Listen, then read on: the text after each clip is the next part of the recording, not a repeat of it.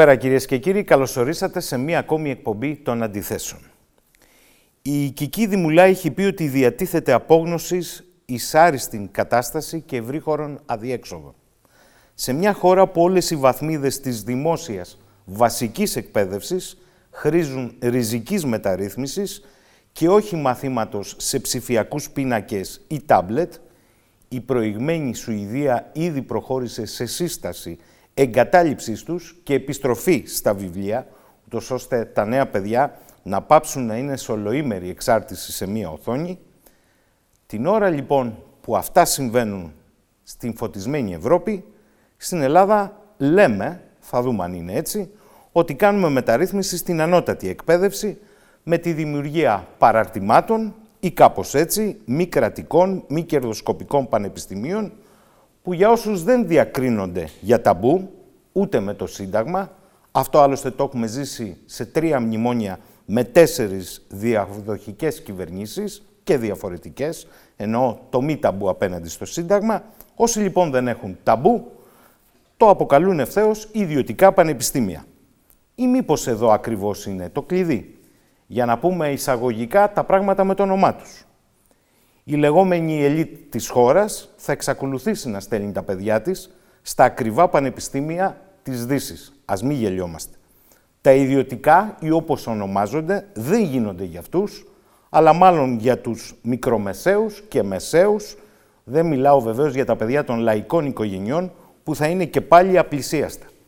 Μήπως όμως αυτό το σύστημα ιδιωτικοποίησης της δημόσιας βασικής εκπαίδευσης έχει φτιάξει το άλοθη για αυτή τη μεταρρύθμιση; Είναι ένα κεντρικό ερώτημα. Απόψε στο στούντιο και θέλω να τον ευχαριστήσω για την παρουσία του είναι ο πρίτανης του Ελληνικού Μεσογειακού Πανεπιστημίου, κύριος Νίκος Κατσαράκης. Κύριε Πρίτανη, καλησπέρα. Καλησπέρα σας κύριε Σαχίνη. Ευχαριστώ πάρα πολύ για την πρόσκληση. Κύριε Κατσαράκη, πριν πάμε στην ουσία πτυχών ενός ε, νομοσχεδίου, το οποίο για να είμαι και ακριβής, ονομάζεται ενίσχυση του Δημοσίου Πανεπιστημίου, πλαίσιο λειτουργίας μη κερδοσκοπικών παραρτημάτων ξένων πανεπιστημίων. Θέλω να σας ρωτήσω, αν αισθάνεστε όλοι όσοι αντιδράτε προς όφελος και θωράκιση της δημόσιας ανώτατης εκπαίδευσης, ότι λειτουργείτε σε ένα έδαφος εκ προημίου υπονομευμένο από το γεγονός ότι η βασική εκπαίδευση, το Λύκειο για παράδειγμα, είναι με όρους ιδιωτικής. Τι εννοώ, δημόσια μεν δωρεάν, αλλά όλοι ξέρουν ότι έχει γίνει ο προθάλαμος των πανελλαδικών εξετάσεων το Λύκειο, το κυρίως έργο έχει πάει στο γυμνάσιο, άρα οι οικογένειες, οι ευρύτερα πλειοψηφικά οικογένειες, και δεν μιλάω για τους δυνάμενους, καταφεύγουν στα φροντιστήρια, προετοιμάζοντας τα παιδιά. Αυτό έχει καταντήσει το Λύκειο, ιδίως οι δύο τελευταίες τάξεις. Μήπως εκεί έχει χαθεί το στίχημα. Η αλήθεια είναι, κύριε Σαχίνη, ότι οποιαδήποτε μεταρρύθμιση στη δημόσια εκπαίδευση θα έπρεπε να ξεκινήσει από την πρωτοβάθμια και τη δευτεροβάθμια εκπαίδευση.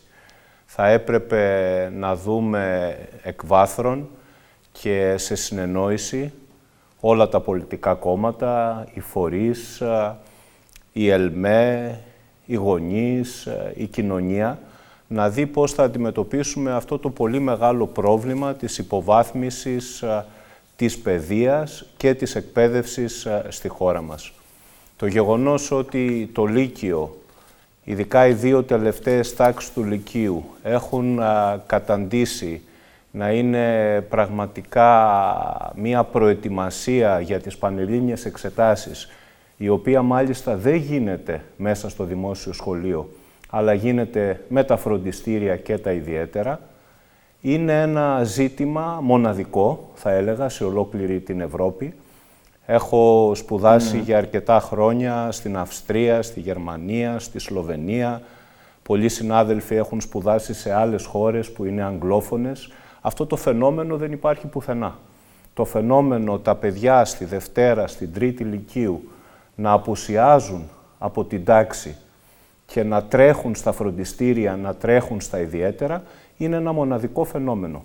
Όντως είναι μια πραγματικότητα, όντως η δημόσια εκπαίδευση δεν είναι δημόσια δωρεάν εκπαίδευση, όμως η ίδρυση ιδιωτικών πανεπιστημίων με παραβίαση του άρθρου 16 του Συντάγματος θα δώσει, πιστεύω, ένα πολύ μεγάλο κτύπημα στην ανώτατη εκπαίδευση και ειδικά στα περιφερειακά πανεπιστήμια της χώρας. Επειδή εκπροσωπείται ένα από τα πιο ισχυρά νεοπαγή περιφερειακά πανεπιστήμια, δεν το λέω τυχαία, και επειδή το θέτετε ευθύς εξ αρχής, πλήττει τα περιφερειακά πανεπιστήμια και πώς θα σας πει κάποιος. Τα περιφερειακά πανεπιστήμια και το σύνολο των δημόσιων πανεπιστημίων λειτουργεί εδώ και πάρα πολλά χρόνια, θα έλεγα ακόμη και πριν από την οικονομική κρίση και τα μνημόνια, σε συνθήκες υποστελέχωσης, υποχρηματοδότησης, σε συνθήκες ενός ασφικτικού πλαισίου λειτουργίας, ενός γραφειοκρατικού θα έλεγα πλαισίου λειτουργίας που δεν επιτρέπει πραγματικά να διεκπεραιώνονται διοικητικά θέματα σε ένα εύλογο χρονικό διάστημα, σε ένα πλαίσιο όπου η εκπαίδευση πολλές φορές ε, παρέχεται με όρους ε, που δεν είναι οι κατάλληλοι.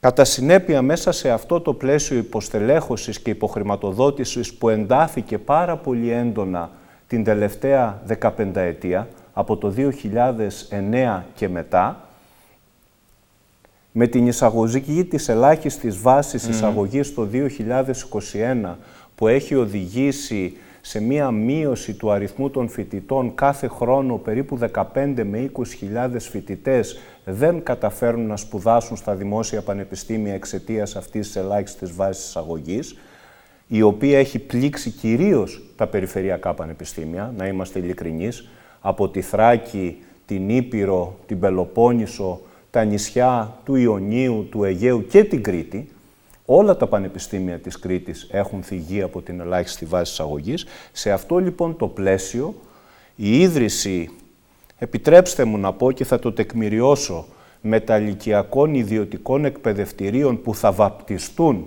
ως ιδιωτικά πανεπιστήμια, γιατί κάθε άλλο παραπανεπιστήμια θα είναι, αυτή είναι η γνώμη μας, θα συμπιέσει ακόμη περισσότερο τα περιφερειακά πανεπιστήμια και θα οδηγήσει κατά τη γνώμη μου, νομοτελειακά, στο επόμενο βήμα, στον επόμενο σχεδιασμό του Υπουργείου Παιδείας, Αθλητισμού και Θρησκευμάτων, που είναι η αναδιάρθρωση του χάρτη της ανώτατης εκπαίδευσης, όπως έχει ε, έτσι, με ένα πολύ εύσχυμο τρόπο παρουσιαστεί, που τι σημαίνει, σημαίνει συρρήκνωση του Δημόσιου Πανεπιστημίου, σημαίνει συγχωνεύσεις τμήματων, σημαίνει κατάργηση τμήματων, ποιων τμήματων, των περιφερειακών πανεπιστημίων.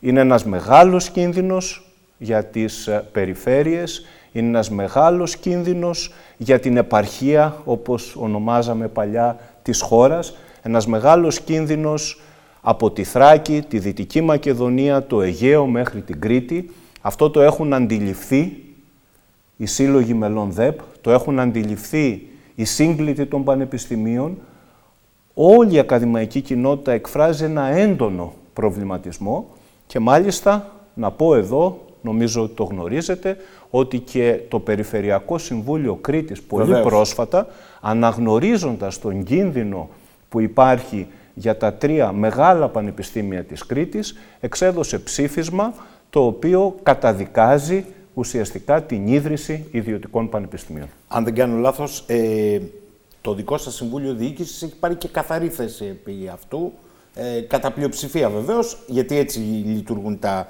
ε, συστήματα. Ωστόσο θέλω να μείνω λίγο σε αυτό που σας είπα εισαγωγικά. Τι έχει κάνει ο χώρος, και δεν εννοώ εσείς προσωπικά, του Δημόσιου Πανεπιστημίου, η δημόσια ακαδημαϊκή κοινότητα, για να υπερασπιστεί αυτό το δημόσιο χαρακτήρα. Ξεκινώντας από το σύστημα εισαγωγής στα πανεπιστήμια, οι πανελλαδικές ή πανελλήνιες κατάλληλους είναι ένα σύστημα που κατά τεκμήριο λειτουργήσε επί δεκαετίες αδέκαστα. Ταυτόχρονα όμως όλοι διατυπώναν την άποψη ότι ήθελε αλλαγές. Είπατε εσείς την ελάχιστη βάση. Το επιχείρημα ήταν ότι δεν μπορεί ένα, θα το πω λαϊκά, στουρνάρι με 7 και 8 να μπει στο πανεπιστήμιο. Τώρα θα μπει με 7 και 8 και με 5 και με 6 στο πανεπιστήμιο, για να τα λέμε να καταλαβαίνόμαστε, αρκεί να μπορεί να καταβάλει το αντίτιμο. Ένα το κρατούμενο. Δεύτερον, το θέμα δεν είναι κομματικό, αλλά είναι πολιτικό. η κυβέρνηση δεν κρύφτηκε ούτε το 19 ότι η προτεραιότητά της είναι η αλλαγή του άρθρου 16 ή η παράκαμψή του για τη λειτουργία μη κρατικών ή ιδιωτικών πανεπιστημίων. Ένα. Δύο.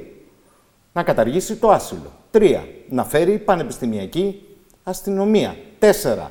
Να αλλάξει το αυτοδιοίκητο των πανεπιστημίων με τα συμβούλια διοίκησης. Θέλετε να σας πω τι έχει καταφέρει από το 19 μέχρι σήμερα. Κατήργησε το άσυλο, το πέτυχε. Έφερε τα συμβούλια διοίκησης με εξωτερικούς εξωτερικούς παρακαλώ πολύ, στο αυτοδιοίκητο κατά τα άλλα των πανεπιστημίων.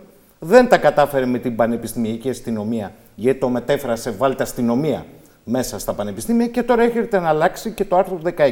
Επιμένω, πού πατάει. Αν κάποιος είναι στη Θεσσαλονίκη, κύριε Κατσαράκη, γιατί να έρθει στο Ηράκλειο, στο Ελμεπά, το παιδί του, όπου θα πρέπει να πληρώσει και τη σύντηση και τη στέγαση συν το ότι θα του προκύψει και να μην τα κάνει στη Θεσσαλονίκη που θα ανοίξει ένα ιδιωτικό πανεπιστήμιο και ας το λέτε εσείς σούπερ μάρκετ. Το πολύ πολύ να τους στοιχήσει 6.000 ευρώ. Οφείλω να σας ρωτήσω για να καταδείξετε πού είναι το κλειδί. Το κλειδί, κύριε Σαχίνη, είναι η εξυπηρέτηση ιδιωτικών συμφερόντων. Με την εισαγωγή της ελάχιστης βάσης εισαγωγής και την αναγνώριση των επαγγελματικών δικαιωμάτων, ακόμη και των απόφυτων των 33 κολεγίων που λειτουργούν υπό την αιγίδα του Υπουργείου Εμπορίου στη χώρα μας.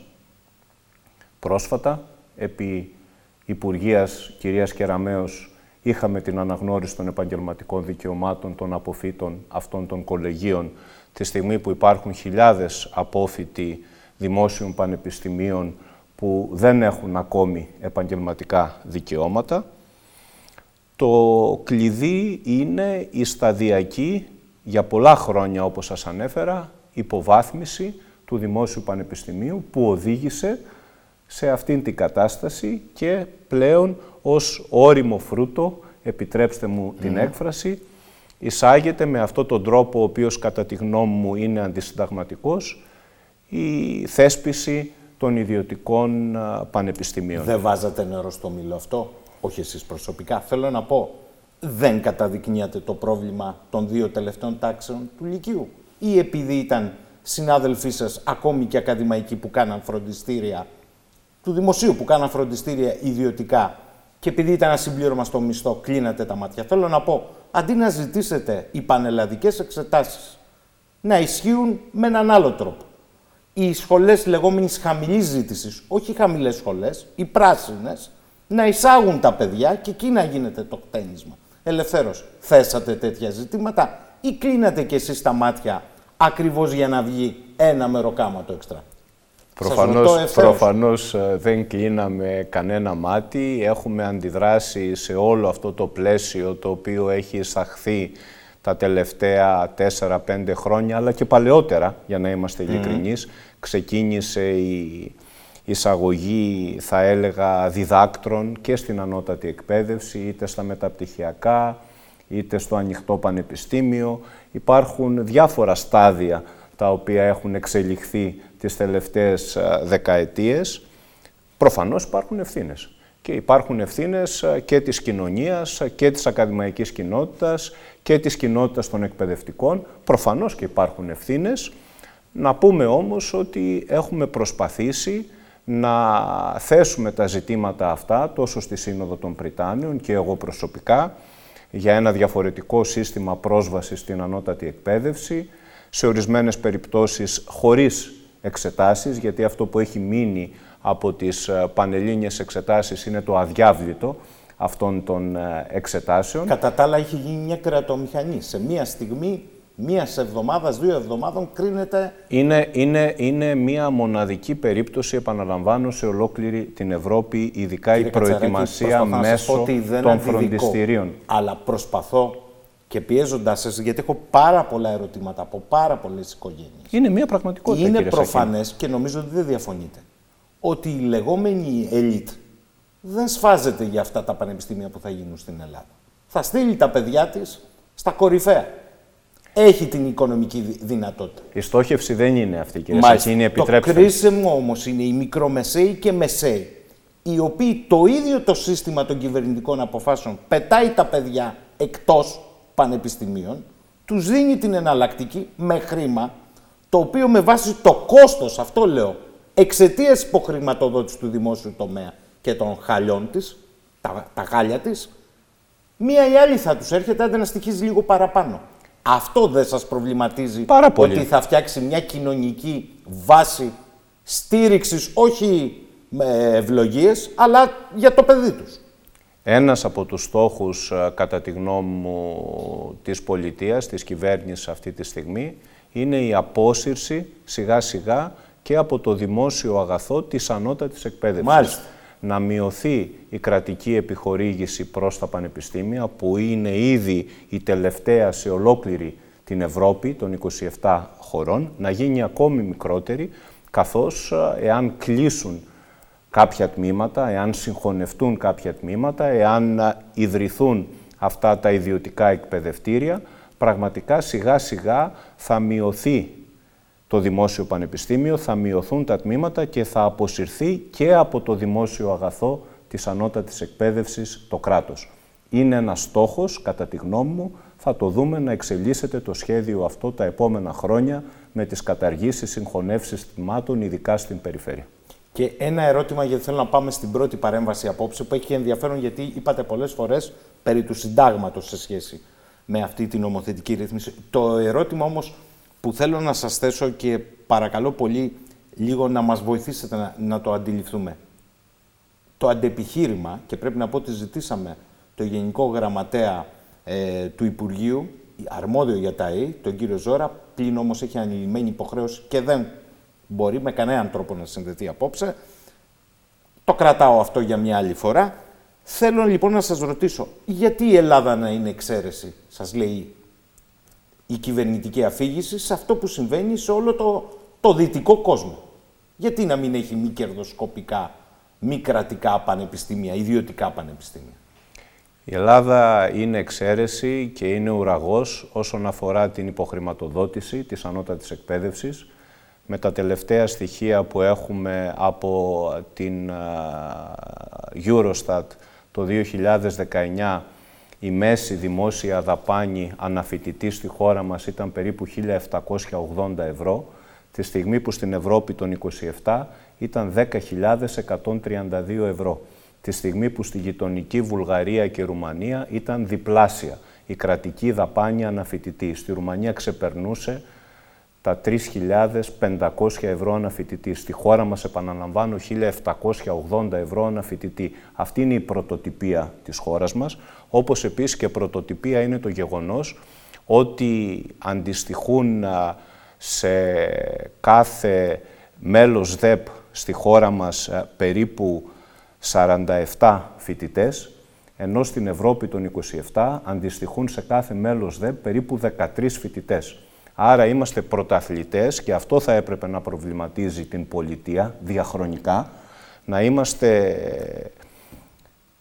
σκεπτικοί, να είμαστε να αντιμετωπίσουμε τα προβλήματα της υποστελέχωσης και της υποχρηματοδότησης για να μην είμαστε ουραγοί στην Ευρώπη και να δούμε πραγματικά τι έχουν να προσφέρουν τα ιδιωτικά πανεπιστήμια και μάλιστα με αυτόν τον τρόπο, με τα νομικά πρόσωπα πανεπιστημιακής εκπαίδευσης, ειδικού σκοπού, νομικά πρόσωπα ιδιωτικού δικαίου, θα δούμε, θα το συζητήσουμε, Καλά, πιστεύω, τι, τι, θα είναι, τι θα είναι ναι. αυτά τα εκπαιδευτήρια, να δούμε τι έχουν να προσφέρουν στην ελληνική κοινωνία.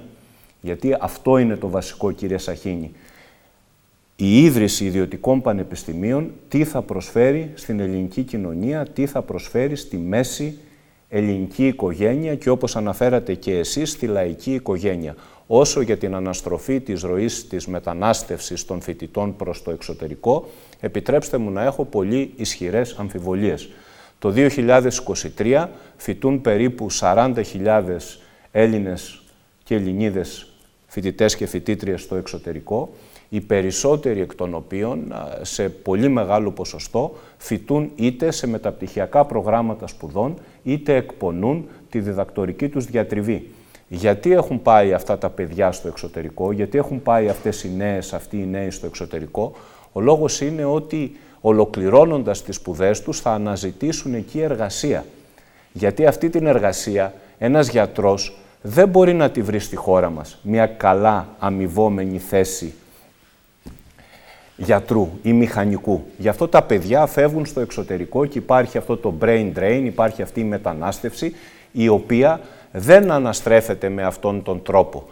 Προφανώς υπάρχει και ένα πολύ μικρότερο ποσοστό, το οποίο άλλοι λένε ότι κυμαίνεται στο 5%, άλλοι στο 10% αυτών των 40.000 φοιτητών, οι οποίοι είναι προπτυχιακοί φοιτητές και οι οποίοι φοιτούν κυρίως στην Κύπρο, mm φοιτούν στο Ηνωμένο Βασίλειο ή φοιτούν στη Βουλγαρία, σε γειτονικές βαλκανικές χώρες.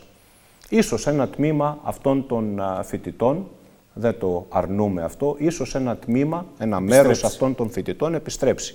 Δεν θα επιστρέψει όμως ένα σημαντικό μέρος των φοιτητών αυτών. Γιατί; Γιατί ορισμένοι κάνουν επιλογή να σπουδάσουν και σε ένα καλό πανεπιστήμιο του εξωτερικού, στο Ηνωμένο Βασίλειο για παράδειγμα, ή στη Γαλλία. Και εκεί υπάρχει ένας αριθμός, αν θυμάμαι καλά, περίπου 2.500 Έλληνες φοιτητές που σπουδάζουν στη Γαλλία. Αυτοί λοιπόν που έχουν κάνει την επιλογή να σπουδάσουν σε ένα καλό δημόσιο σε ορισμένες περιπτώσεις, να το πούμε και αυτό, γαλλικό, γερμανικό πανεπιστήμιο ή σε ένα μη κρατικό, μη κερδοσκοπικό, πραγματικό πανεπιστήμιο στο Ηνωμένο Βασίλειο, δεν θα γυρίσουν στην Ελλάδα για να σπουδάσουν σε ένα franchise παράρτημα ξένου πανεπιστημίου, δύο ορόφων, με μία αίθουσα υπολογιστών και με κάποιες προδιαγραφές οι οποίες είναι πραγματικά πάρα πολύ χαμηλού επίπεδου. Θα το δούμε στη συνέχεια και αναλυτικά. Θέλω να καλωσορίσω στην παρέα μας έναν εξαιρετικό πανεπιστημιακό δάσκαλο, να μην το ξεχνάμε αυτό, η πρώτη στη ιδιότητα, καθηγητή συνταγματικού δικαίου στο Πανεπιστήμιο της Αθήνας, τον κύριο Γιώργο Σωτηρέλη. Κύριε Σωτηρέλη, καλησπέρα από το Ηράκλειο και ευχαριστώ πολύ για την παρουσία σας απόψε. Είμαι με τον Πρίτανη του Ελληνικού Μεσογειακού Πανεπιστημίου εδώ, τον κύριο Κατσαράκη. Καλησπέρα και στους δυο σας και στους τηλεθεατές σας. Κύριε Σωτηρέλη, πριν σας ρωτήσω περί του συντάγματος, παρακολουθώντας την όποια δημόσια συζήτηση γίνεται, τα τελευταία 24 ώρα ακούω ότι όσοι ανθίστανται σε αυτή τη μεταρρύθμιση, ουσιαστικά ανθίστανται όπως ανθίσταντο την περίοδο του Καποδίστρια, στο όραμα του Καποδίστρια η χώρα μας, να γίνει μήτρα ε, πανευρωπαϊκά της παιδείας. Κοιτώντας λίγο στο αρχείο μου, διαπίστωσα ότι όντως ο Καποδίστριας ήταν μια από τις βασικές του επιδιώξεις να γίνει μήτρα εκπαίδευσης και παιδείας και πολιτισμού η Ελλάδα, αλλά δεν έβαζε όρους ιδιωτικών φροντιστηρίων. Το δημόσιο προσπαθούσε να στηρίξει σε όλες τις εκφάσεις. Είτε ήταν πανεπιστήμιο, είτε ήταν στρατός, είτε ήταν φόροι, είτε ήταν οτιδήποτε άλλο. Θέλω να σας ρωτήσω, επειδή σας αρέσει και η συνταγματική ιστορία, είναι έτσι; Μπαίνει φενάκι εδώ στο να αλλάξει και να γίνει μήτρα εκπαιδεύσεως και παιδεία η χώρα. Αυτό είναι απλώς μια υπερβολή η οποία χρησιμοποιείται για να στιγματιστεί ο αντίλογος και ο αντίλογος είναι πάρα πολύ σοβαρός νομίζω και ουσιαστικά είναι πολύ πέρα από αυτές τις απλουστεύσεις και τις σχηματοποιήσεις. Εδώ τι έχουμε να κάνουμε. Έχουμε να κάνουμε μια επιλογή του συνταγματικού νομοθέτη ήδη από το 1975 ότι η πανεπιστημιακή εκπαίδευση παρέχεται αποκλειστικά από νομικά πρόσωπα δημοσίου δικαίου που είναι πλήρως αυτοδιοικούμενα, ότι οι καθηγητές είναι δημόσιοι λειτουργοί και ότι η σύσταση από ιδιώτες απαγορεύεται. Είναι τόσο ρητές και κατηγορηματικές αυτές οι διατάξεις που απορεί κανείς πώς είναι δυνατόν να διατυπώνονται αντίθετες απόψεις. Οι απόψεις αυτές που διατυπώνονται είναι απλώς στη λογική του συντάγματος λάστιχου, το οποίο μπορεί να τανίζεται κατά το δοκούν ανάλογα με πολιτικές ή άλλες σκοπιμότητες. Και πρέπει να πω ότι οι μόνες απόψεις που έχουν ακουστεί από την άλλη πλευρά είναι απόψεις οι οποίες αντανακλούν είτε αναθέσεις από φορείς ιδιωτικούς που θέλουν να επενδύσουν, είτε νομοδοτήσεις που έγιναν για το Υπουργείο Παιδείας. Δεν έχουμε δηλαδή δύο αντικρουόμενες απόψεις συνταγματολόγων όπως λέγεται. Έχουμε κάποιους οι οποίοι έκαναν γνωμοδοτήσεις, έναν διαδράση αμοιβής, να το λέμε και αυτό, προς μια κατεύθυνση, στη λογική του όπερ έντι δείξε, και με μια λογική των αρχαίων σοφιστών, του ποιήν τον ή τον αλόγο κρήτο, όπως έλεγαν οι αρχαίοι, και από την άλλη μεριά έχουμε όλο το σώμα των συναδέλφων, έχουμε αρκετή μάλιστα υπογράψει και μια σχετική δήλωση, αλλά είναι και πολλοί ακόμη, οι οποίοι έχουν εκδηλωθεί στο μεταξύ, οι οποίοι λένε το αυτονόητο, αυτό που λέει και το Συμβούλιο Επικρατείας. Ότι δεν είναι δυνατόν να παρακάμψουμε το Σύνταγμα. Τώρα, από εκεί και πέρα, το ερώτημα που ανακύπτει είναι γιατί, ενώ είμαστε στο 2024, δηλαδή έχουν συμπληρωθεί τα πέντε χρόνια από την προηγούμενη αναθεώρηση. Και ενώ ακόμη και αυτοί που γνωματεύουν τώρα έλεγαν ότι χρειάζεται αναθεώρηση πριν από μερικά χρόνια. Και άλλαξαν τις απόψεις τους. Μάλιστα, να σας πω ότι ο βασικός υπεύθυνος που δεν έγινε αναθεώρηση του 2008 ήταν ο κ. Βενιζέλος. Ο οποίος τώρα λέει ακριβώς το αντίθετο. Γιατί λοιπόν, αφού έχουμε μια συνταγματική διάταξη συγκεκριμένη, δεν ανοίγουμε τη συζήτηση για την παιδεία, ανοίγει η κυβέρνηση συζήτηση για την παιδεία, μέσα σε αυτόν τον χρόνο, στο τέλος του χρόνου αυτού, μπορεί να αρχίσει η διαδικασία της αναθεώρησης. Και να μπούμε σε μια συγκεκριμένη συζήτηση εφόλη της ύλη για την παιδεία, εφόλη της ύλης, γιατί πρέπει να αρχίσει η συζήτηση για όλες τις βαθμίδε. Δεν μπορεί να γίνεται με μόνο. Μάλιστα. Και να φτάσουμε και στην επαγγελματική εκπαίδευση που υστερεί απελπιστικά στη χώρα μας. Και αυτή είναι η αιτία, η υστέρηση αυτή είναι η αιτία που τόσα πολλά παιδιά φεύγουν στο εξωτερικό, διότι προσανατολίζονται διαρκώς σε θεωρητικές σπουδές οι οποίες δεν έχουν αντίκρισμα στην επαγγελματική τους ε, ζωή. Και επιπλέον να γίνει μια συζήτηση με ανοιχτά χαρτιά και εκεί να δούμε και το θέμα των μη κρατικών, μη κερδοσκοπικών πανεπιστημίων. Εγώ δεν είμαι επί της αρχής αντίθετος, αλλά λέω το εξής. Αυτό προϋποθέτει μια συγκεκριμένη εκπαιδευτική πολιτική. Τι θα έλεγε αυτή η εκπαιδευτική πολιτική, να αξιοποιήσουμε τα συγκριτικά μας πλεονεκτήματα ως χώρα, να προσελκύσουμε φοιτητές από όλη την Ευρώπη και από όλη τη Μεσόγειο, να γίνουμε πράγματι κέντρο πανεπιστημιακό σε ορισμένους τομείς στους οποίους έχουμε συγκριτικό πλεονέκτημα. Για παράδειγμα, θα μπορούσαμε να έχουμε τέτοια πανεπιστήμια να κάνουμε την Αθήνα κέντρο κλασικών σπουδών και με το δημόσιο και με ένα τέτοιο πανεπιστήμιο και με περισσότερα. Να γίνει ο Πειραιάς κέντρο ναυτιλιακών σπουδών. Να γίνει Κρήτη και η Ρόδος κέντρο των τουριστικών σπουδών. Να γίνει Κρήτη κέντρο της υψηλής τεχνολογίας. Η Θεσσαλονίκη να γίνει κέντρο των επιστημών που σχετίζονται με την κλιματική αλλαγή. Εάν είχαμε μια τέτοια εκπαιδευτική πολιτική, τότε θα έπρεπε να κάνουμε πρόσκληση ενδιαφέροντος και να πούμε ελάτε σε αξιόλογα πανεπιστήμια του εξωτερικού, να έρθετε στην Ελλάδα και επενδύστε και να σας βοηθήσουμε κιόλας. Όμως αυτό που συμβαίνει σήμερα ξέρετε τι είναι; Ότι θα γίνουν και άλλες ιατρικές, ετοιμάζονται τα πάντα, και άλλες νομικές, όπου υπάρχει υπερκορεσμός. Και ποιο θα είναι το αποτέλεσμα, να έρθουν τα παιδιά δηλαδή, το πιο ευκατάστατο οικογένεια που φοιτούν έξω στην Ελλάδα, να βγουν ακόμη περισσότεροι απόφοιτοι και αυτοί να αναγκαστούν, κυρίως τα παιδιά των φτωχότερων οικογενειών πλέον, να αναγκαστούν να φύγουν στην Ευρώπη για να δουλέψουν. Αυτό είναι το ζητούμενο.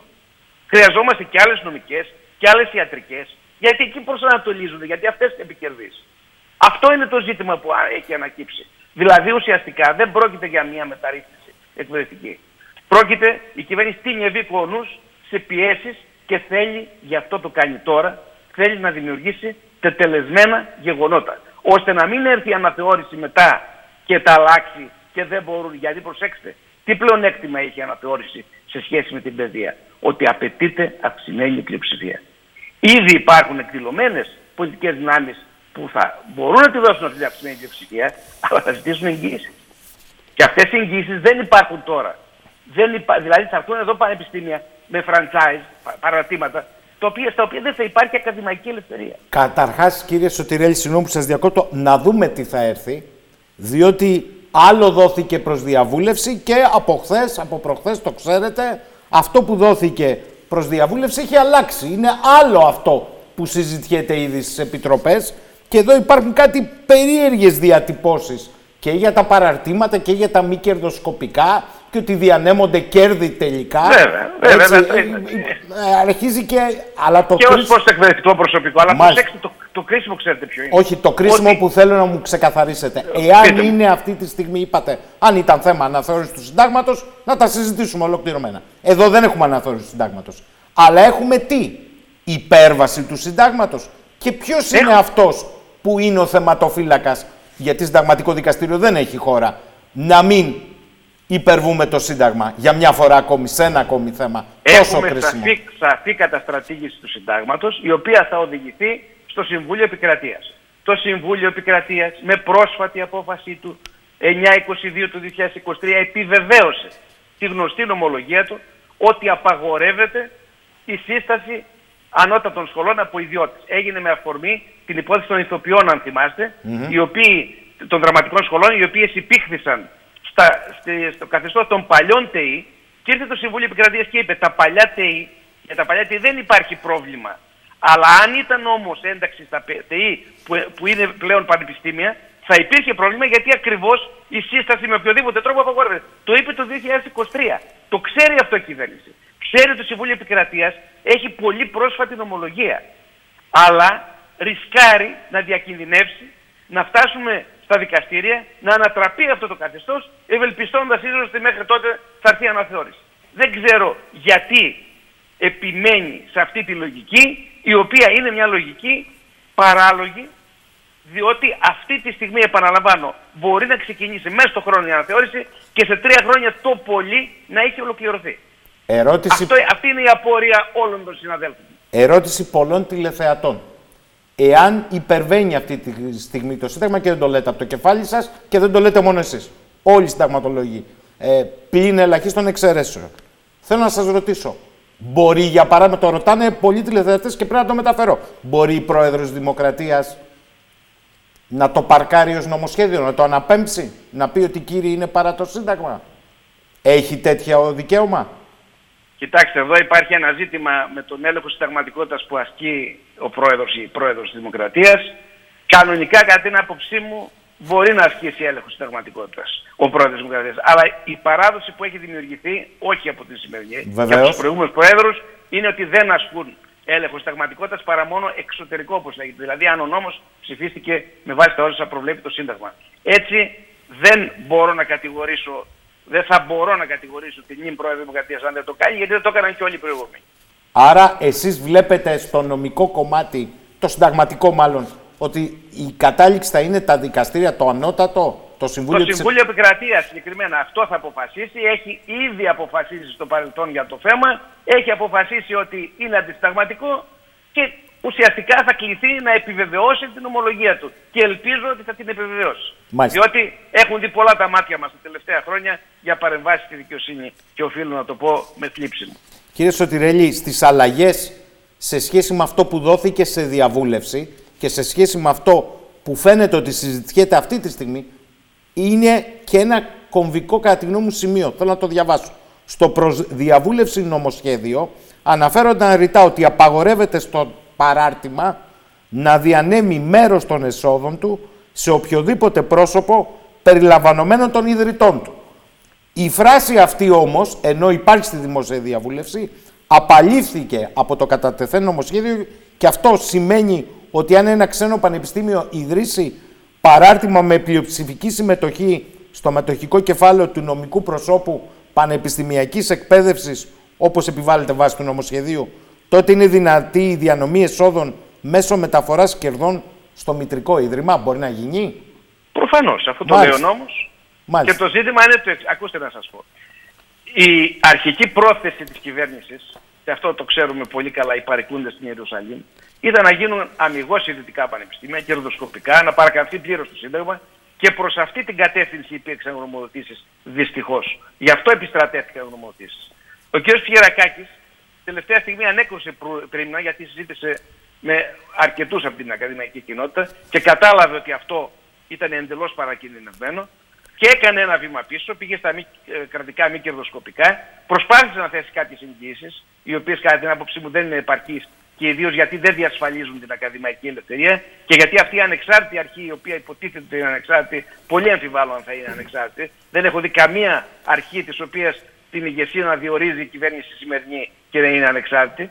Εν πάση περιπτώσει όμως, α- ανέκρουσε, πρίμνα, προσπάθησε να το βελτιώσει, αλλά βλέπω ότι οι πιέσεις από το κόμμα του είναι τόσο έντονες που έκανε αυτές τις υποχωρήσεις προφανώς προς την κατεύθυνση των κερδοσκοπικών πανεπιστημίων γιατί εκεί είναι η στόχευση. Μην έχετε αμφιβολίες. Μάλιστα. Η στόχευση είναι στα κερδοσκοπικά, τα οποία θα καλυφθούν ε, υπό το πρόσχημα των μη κερδοσκοπικών και υποτίθεται θα ελεγχθούν, αλλά στο τέλος δεν θα ελεγχθούν και είναι πολύ πιθανό αύριο μεθαύριο να μην είναι ούτε ο κ. Κυρακάκης υπουργός, να είναι κάποιος άλλος και ο οποίος δεν θα είχε καμία ε, ουσιαστικά επιφύλαξη και για τα κερδοσκοπικά. Και κάτι τελευταίο πριν πάμε σε διακοπή και θα γυρίσω με σχόλιο του κυρίου Κατσαράκη και με αυτά που θέλετε να πείτε εσείς για τα ΙΚ, έχει προσθεθεί στους ορισμούς άρθρο 132 ο νέος όρος εκπαιδευτική συμφωνία, απαλήφοντας συμφωνίες πιστοποίησης, validation και δικαιόχρησης, franchising, στις οποίες γινόταν ρητή αναφορά στο προσδιαβούλευση νομοσχέδιο.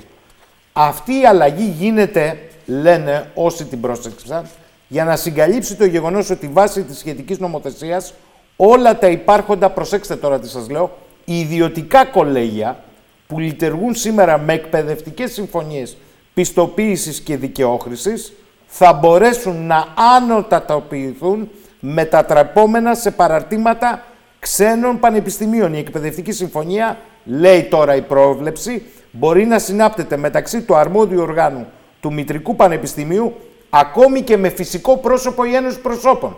Τι γίνεται εδώ, μπορείτε να μας το εξηγήσετε; Ουσιαστικά αυτό που επιδιώκει η κυβέρνηση είναι να μετατρέψει πολλά κολέγια και η ΕΚ σε πανεπιστήμια. Να έχουμε μεταλλαγμένα η ΕΚ τα οποία θα παριστάνουν τα πανεπιστήμια. Αυτό είναι το μεγάλο πρόβλημα αυτή τη στιγμή. Και αυτό το πρόβλημα είναι τόσο έντονο και τόσο εκρηκτικό στην προοπτική του που θα μας δώσει καταστάσεις, πιστεύω και φοβάμαι, ίδιες με αυτές που παρατηρήσαμε με τη λεγόμενη ελεύθερη ραδιοτηλεόραση. Θυμάστε, το, όταν υπήρχε έσπασε το κρατικό μονοπόλιο και σωστά έσπασε τότε, μιλούσαν για ελεύθερη ραδιοτηλεόραση. Μάλιστα. Στην πραγματικότητα ήταν η ιδιωτική ραδιοτηλεόραση που επιβλήθηκε με όρους φάρου και επέβαλε ένα νέο ολιγοπόλιο ενημέρωσης. Το ίδιο πράγμα επιδιώκεται να γίνει και σήμερα. Δηλαδή το υποτιθέμενο ελεύθερο πανεπιστήμιο θα είναι ιδιωτικά πανεπιστήμια, ιδιωτικά συμφέροντα, τα οποία θα λωτριώσουν πλήρως την εικόνα του πανεπιστημίου όπως την ξέρουμε. Γιατί το πανεπιστήμιο δεν είναι μόνο διδασκαλία. Είναι και έρευνα, είναι και ακαδημαϊκή ζωή, είναι και ακαδημαϊκή ελευθερία. Και ουσιαστικά θα έχουμε ένα καθεστώς περίπου σαν το Κυπριακό, το οποίο δεν είναι πρότυπο. Είναι αντιπρότυπο. Δεν ενδείκνυται για μια χώρα προηγμένη δημοκρατικά και με θεσμούς πανεπιστημιακούς όπως η ελληνική να φτάσει σε μια εξέλιξη αντίστοιχη με την Κυπριακή. Τι να κάνουμε; Αυτή είναι η πραγματικότητα. Κύριε Κατσαράκη, αν μπορείτε σε ένα λεπτό ένα σχόλιο να πάω σε διάλειμμα. Ή θέλετε μετά; Το σχόλιο, κύριε Σαχίνη, είναι ότι οι προδιαγραφές, ε, όπως και εσείς επισημάνατε, για τα νομικά πρόσωπα πανεπιστημιακής εκπαίδευσης είναι πάρα πολύ χαμηλές. Αρκεί ένα σύμφωνο με ένα μητρικό ίδρυμα του εξωτερικού, αρκεί να είναι το Μητρικό Ίδρυμα στον κατάλογο των αναγνωρισμένων Ιδρυμάτων από τον ΔΟΑΤΑΠ, τα περισσότερα κολέγια πληρούν ήδη αυτές τις προϋποθέσεις. Άρα συμφωνώ απολύτως με τον συνάδελφο ότι η μεγάλη πλειοψηφία, ένα πολύ σημαντικό ποσοστό των κολεγίων, την αμέσως επόμενη ημέρα θα καταθέσει φάκελο, πλήρη φάκελο, είναι ήδη έτοιμοι για να μπορέσουν να μετεξελιχθούν σε πανεπιστήμια. Μάλιστα. Πάμε σε μία... Ιδίως, ε, ε, επαναλαμβάνω, ιδίως σε σχολές οι οποίες είναι, υπάρχει υπερκορεσμός. Αυτό είναι το μεγάλο πρόβλημα. Διότι το κριτήριο θα είναι το κέρδος. Δεν θα είναι η εκπαίδευση. Καλά. Α, θα... Και γιατί δεν υπάρχει Θα επιστρέψουμε κύριε Σωτηρέλη, γιατί εγώ θέλω να μου εξηγήσετε πώς γίνεται κερδοσκοπικού χαρακτήρα επιχειρήσεις πανεπιστημίων ε, στην Αλοδαπή και στην Κύπρο. Να τα λέμε. Θα γίνουν εδώ μη κερδοσκοπικές συνενούμενες. Δεν το έχω καταλάβει. Πάμε σε διακοπή. Επιστρέψαμε εδώ στις αντιθέσεις. Συζητάμε σήμερα για το νομοσχέδιο που φέρει το όνομα ενίσχυσης του Δημόσιου Πανεπιστημίου, πλαίσιο λειτουργίας μη κερδοσκοπικών παραρτημάτων ξένων πανεπιστημίων. Ε, κοντά μας είναι ο πρίτανης ε, του Ελληνικού Μεσογειακού Πανεπιστημίου, κύριος Κατσαράκης. Επίσης μαζί μας ο κύριος Γιώργος Σωτηρέλης, καθηγητής συνταγματικού δικαίου στο ΕΚΠΑ και να καλωσορίσω και μία συνάδελφό σας, την κυρία Αθηνά Σκουλαρίκη, γραμματέα του ενιαίου φορέα διδασκόντων στη Σχολή Κοινωνικών Επιστημών του Πανεπιστημίου Κρήτης. Καλησπέρα κυρία Σκουλαρίκη. Καλησπέρα σας. Ευχαριστώ για την πρόσκληση. Και εγώ. Μισό λεπτό κυρία Σκουλαρίκη. Κύριε Σωτηρέλη, στο διάλειμμα μου ήρθε βροχιδόν το εξής ερώτημα. Αν, όπως λέει ένας από τους κορυφαίους καθηγητές συνταγματικού δικαίου της χώρας, και δεν το λέει μόνο αυτός, το επισήμανε, Όλα αυτά δεν σχετίζονται με το σκληρό πυρήνα του συντάγματος, το σκληρό πυρήνα του άρθρου 16, το οποίο, όπως είπατε, αν αναθεωρηθεί, να δούμε με ποιο τρόπο και τι χωράει εκεί μέσα. Αλλά αυτή τη στιγμή, ως έχει, δεν μπορείς να λες ότι το προσπερνάς. Με ρωτάει λοιπόν ο κόσμος, Και τότε η κυβέρνηση πού στηρίζεται; Και προχωράει στο νομοσχέδιο, αφού είναι παρά το Σύνταγμα. Κάπου στηρίζεται. Η άποψή μου είναι ότι δεν στηρίζεται πουθενά. Ευελπιστεί ίσως ότι θα επηρεάσει το Συμβούλιο Επικρατείας όταν φτάσει εκεί το θέμα και ευελπιστεί ίσως ότι θα πάρουν χρόνο αυτές οι διαδικασίες και στο μεταξύ θα γίνει και η αναθεώρηση του συντάγματος και ενδεχομένως να καταφέρει να περάσει εκεί κάποια από τα ζητήματα τα οποία έχουν ε, προσπαθεί να περάσει με το νομοσχέδιο. Αυτή είναι η ιστορία. Δηλαδή θέλει να δείξει οπωσδήποτε ότι θα κάνει αυτή τη λεγόμενη μεταρρύθμιση, η οποία λεγόμενη μεταρρύθμιση είναι αντίστοιχης αξίας με τη μεταρρύθμιση για την πανεπιστημιακή αστυνομία, είναι αντίστοιχη σημασία με τη μεταρρύθμιση που υποτίθεται ότι θα έκανε η κυρία Κεραμέως και τα έκανε μαντάρα όλο το προηγούμενο διάστημα, με αποτέλεσμα ο νόμος αυτός ουσιαστικά εν πολλής να είναι διόρθωση του προηγούμενου νόμου της κυρίας Κεραμέως, αν εξαιρέσουμε τα θέματα των ιδιωτικών πανεπιστημίων. Περί αυτού πρόκειται. Δηλαδή είναι για το φαίνεστε και για το θεαθήνε. Δεν έχουμε ουσιαστική πανεπιστημιακή μεταρρύθμιση, δεν έχουμε εκπαιδευτική πολιτική ουσιαστική, γιατί η εκπαιδευτική πολιτική, όπως σας είπα, σημαίνει ολοκληρωμένη άποψη για το σύνολο της εκπαίδευσης, πρώτον, και δεύτερον, ολοκληρωμένη άποψη για το τι θέλουμε σήμερα από το ελληνικό πανεπιστήμιο στο πλαίσιο της Ευρωπαϊκής Ένωσης και στο πλαίσιο της παγκόσμιας ένταξης της χώρας. Αυτό είναι που μας λείπει και αυτό είναι που θα πρέπει να αναζητήσουμε στο μέλλον. Κυρία Σκουλαρίκη. Καλησπέρα σας και πάλι, ναι, σας ακούω. Πώς Άκουσα την... και τον εξαιρετικό ναι, ναι. κύριο Σωτηρέλη και τον κύριο Κατσαράκη που εξήγησε πολύ καλά το πλαίσιο ε, αυτής της, ε, αυτού του νομοσχεδίου και περιμένω τις ερωτήσεις. Ε, ρώτησα τον κύριο Κατσαράκη, ο κύριος Σωτηρέλης με πρόλαβε μήπως και οι υπερασπιστές του δημόσιου χαρακτήρα της ανώτατης εκπαίδευσης έχετε διαχρονικά ευθύνες; Θέλω να πω, δεν βάζατε εμφατικά το ζήτημα της βασικής δημόσιας εκπαίδευσης και της κατάστασης που έχει γίνει μια αγοροπολισία, ιδίως στις τελευταίες τάξεις Λυκείου, έχει εγκαταλειφθεί. Το Λύκειο έχει περάσει ε, στο γυμνάσιο. Δεν είδε ποτέ κανείς τους κίνσορες λοιπόν και τους αμύντορε της δημόσιας δωρεάν εκπαίδευσης σε όλες τις βαθμίδες να καταγγείλουν ότι ουσιαστικά έτσι όπως λειτουργεί πια το σύστημα για τις πανελλαδικές είναι όλα τα παιδιά όλων των οικογενειών στα ιδιωτικά φροντιστήρια και είπα πολύ απλοϊκά στον κύριο Κατσαράκη και με πολύ έτσι αγάπη το εξής ότι μια οικογένεια που πληρώνει τα τρία τελευταία χρόνια του Λυκείου ένα οικονομικό προϋπολογισμό ετησίως για τα παιδιά της, ε, στην τελική, αυτοί που μπορούν, έτσι, οι μικρομεσαίοι και οι μεσαίοι, 5-6 χιλιάρικα παραπάνω θα το πάνε και στο ιδιωτικό πανεπιστήμιο. Αυτοί που είναι μαύρο δάκρυ είναι τα λαϊκά στρώματα. Η πολύ ελίτ, τα παιδιά της θα τα στείλει στα καλά έξω πανεπιστήμια. Δεν θα τα ξαναφέρει εδώ. Είναι προφανές για μένα. Ε, ισχύει αυτό που λέτε, αλλά κοιτάξτε, πρώτον εμείς όλοι το θέτουμε αυτό που λέτε, δεν είναι ότι δεν το θέσαμε, είναι ότι κανείς, ε, υπάρχει ένα επιχείρημα ότι οι πανελλαδικές εξετάσεις είναι πολύ σκληρές και γι' αυτό όμως είναι αξιοκρατικές και είναι μόνο αδιάβλητες. Ε, ας μην ανοίξουμε αυτό το κεφάλαιο γιατί είναι πολύ μεγάλο και θέλει πολύ μεγάλη συζήτηση. Ε, δεν είναι ότι δεν το θέταμε, όλοι το θέτουμε και ίσα ίσα στο Πανεπιστήμιο αντιμετωπίζουμε μια κατάσταση όπου οι φοιτητές και οι φοιτήτριες έρχονται από το σχολείο έχοντας εμπεδώσει ένα σύστημα κατανόησης της γνώσης ως, ως παπαγαλία. Οπότε μπαίνουν στο πανεπιστήμιο και προσπαθούμε να τους κάνουμε να ξεμάθουν αυτά που μάθαν. Γιατί αν το πανεπιστήμιο έχει μη ένα σκοπό, αυτός δεν είναι απλά να διδάσκουμε την γνώση, αλλά να παρέχουμε ε, την πρόσβαση στην έρευνα, η, η γνώση να ανανεώνεται μέσα από την έρευνα και κυρίως να υπάρχει μια κριτική προσέγγιση της γνώσης.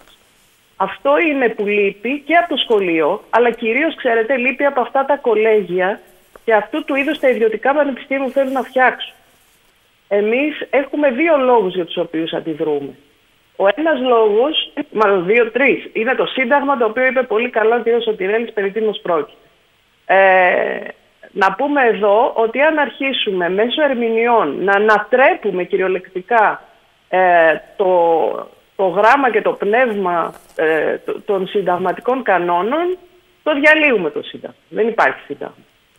Εδώ λοιπόν υπάρχει ένα κακό προηγούμενο αν, αν περάσει, που σημαίνει ότι σχετικοποιείται η ισχύ του, του συντάγματος και εξαρτάται από την κυβερνητική πλειοψηφία. Αυτό είναι το ένα ζήτημα. Το άλλο ζήτημα είναι η ανισότητα που εισάγει αυτό το νομοσχέδιο σε, όλα, σε όλο το σκεπτικό και ως προς το δημόσιο και ως προς το μη κρατικό ιδιωτικό. Πρώτον να πούμε ότι εμείς δεν είμαστε κρατικά ιδρύματα.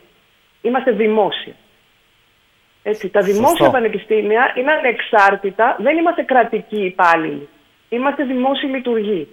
Έχουμε αυτο, αυτοδιοίκητο και ε, ε, ε δικούμαστε και, και κανονίζουμε μόνοι μας τι θα κάνουμε στα μαθήματά μας, γι' αυτό και υπάρχει φοβερή ελευθερία μέσα στο δημόσιο πανεπιστήμιο.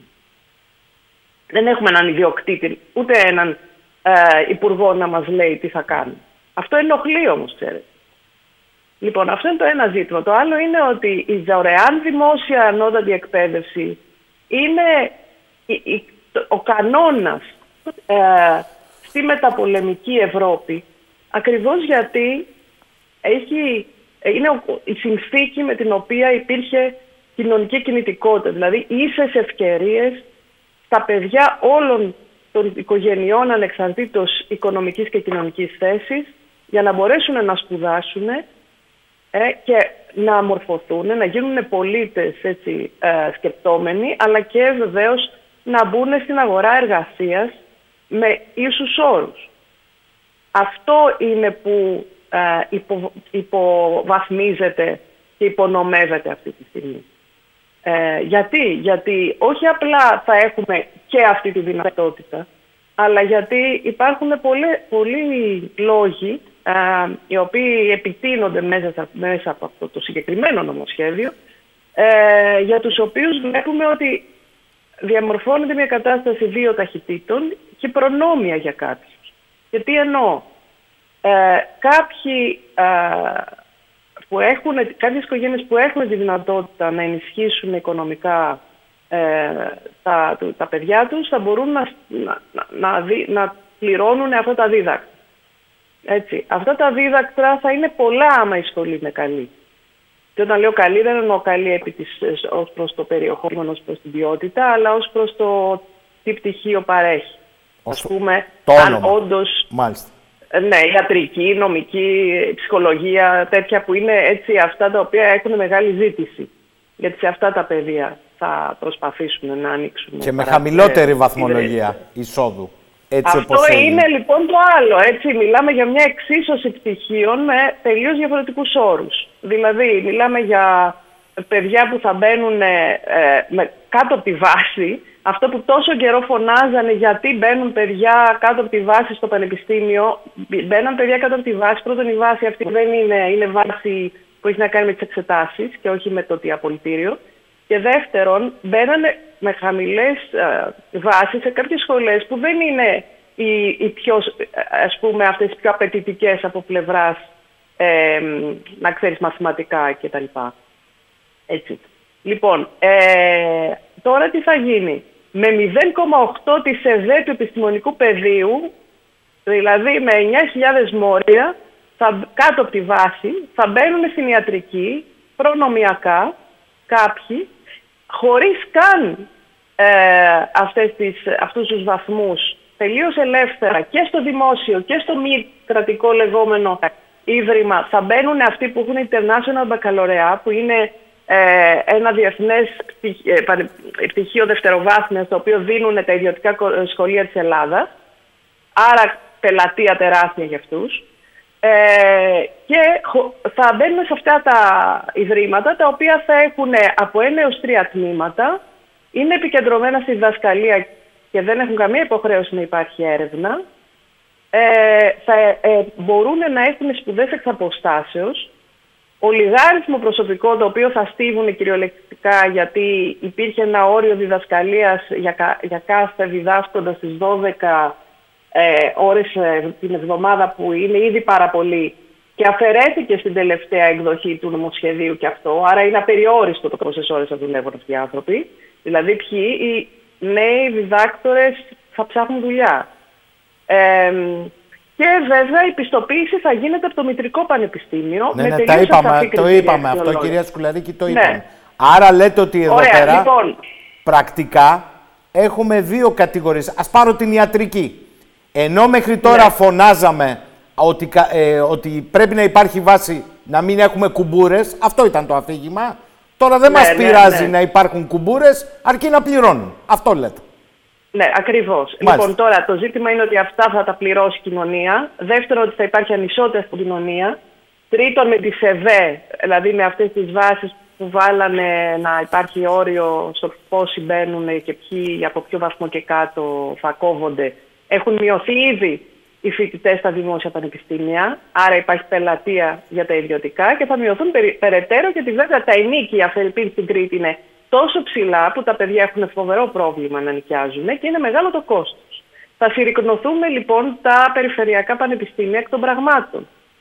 Ε, αν δεν γίνει κάτι, εμείς έχουμε στο Πανεπιστήμιο Κρήτης έχει ξεκινήσει να φτιάχνει κι άλλες αιστείες, πα- πολλές χιλιάδες παραπάνω από αυτές που έχει, αλλά δεν υπάρχει μια συνεκτική πολιτική ούτε του κράτους ούτε της τοπικής αυτοδιοίκησης για να διευκολυνθούν οι φοιτητές σε αυτό το τομέα. Ε, λοιπόν, με όλους τους τρόπους Άρα μια μικρομεσαία Διευκολύνεται οικογένεια α- λέτε, ναι. κυρία Σκουλαρίκη, υπολογίζοντας τα κόστη, γιατί είναι θέμα κόστους, ματώνουν Ναι, οι ελληνικές βέβαια. οικογένειες, θα Ναι. προτιμά να κρατά το παιδί στην Αθήνα, στο σπίτι, ναι, και να δίνει τα λεφτά στο ιδιωτικό σούπερ μάρκετ πανεπιστήμιο. Πολύ απλά. Ναι. Και θα μαραζώνουν και Πολύ τα απλά, περιφερειακά. ακριβώς. Μάλιστα. Ε, Και Κύριε θα Σακίνη, μου, μαζώσει επι- και- μου επιτρέπετε. επειδή Έχω πρέπει μαζί. να απεγκλωβίσω τον κύριο Σωτηρέλη, μισό λεπτό κύριε Σκουλαρίκη. ναι. Σε εσάς Μάλιστα, έρχομαι ναι. κύριε Σωτηρέλη. Θέλω να απαντήσετε συνολικά, αλλά επειδή έχετε και μία έτσι ιστορικά μνήμη βαθιά. Ξέρετε, θα σας το πω ευθέως, Αυτά είναι το ζουμί και η ουσία. Επειδή αναφερθήκατε όμως από τον πρώτο βαθμό της εκπαίδευσης μέχρι τον τρίτο βαθμό της εκπαίδευσης. Αναρωτιέμαι, αυτή η κατακραυγή στο δημόσιο χώρο δεν είναι μόνο οι πανεπιστημιακοί και οι φοιτητές, είναι και οι καθηγητές, είναι και οι δάσκαλοι, όλοι φωνάζουν γι' αυτό. Αναρωτιέμαι όμως, αυτή η κατακραυγή για τα ιδιωτικά πανεπιστήμια δεν θα ήταν πιο πιστική αν υπήρχε κατακραυγή για τη φροντιστηριοποίηση της μέσης εκπαίδευσης, στην οποία και πολλοί δημόσιοι εκπαιδευτικοί όλων των βαθμίδων μετέχουν σε αυτό το σύστημα φροντιστηριοποίησης για να γίνει αυτό που εσείς είπατε, το σφαγείο στις πανελλαδικές, η κρεατομηχανή και η διαλογή.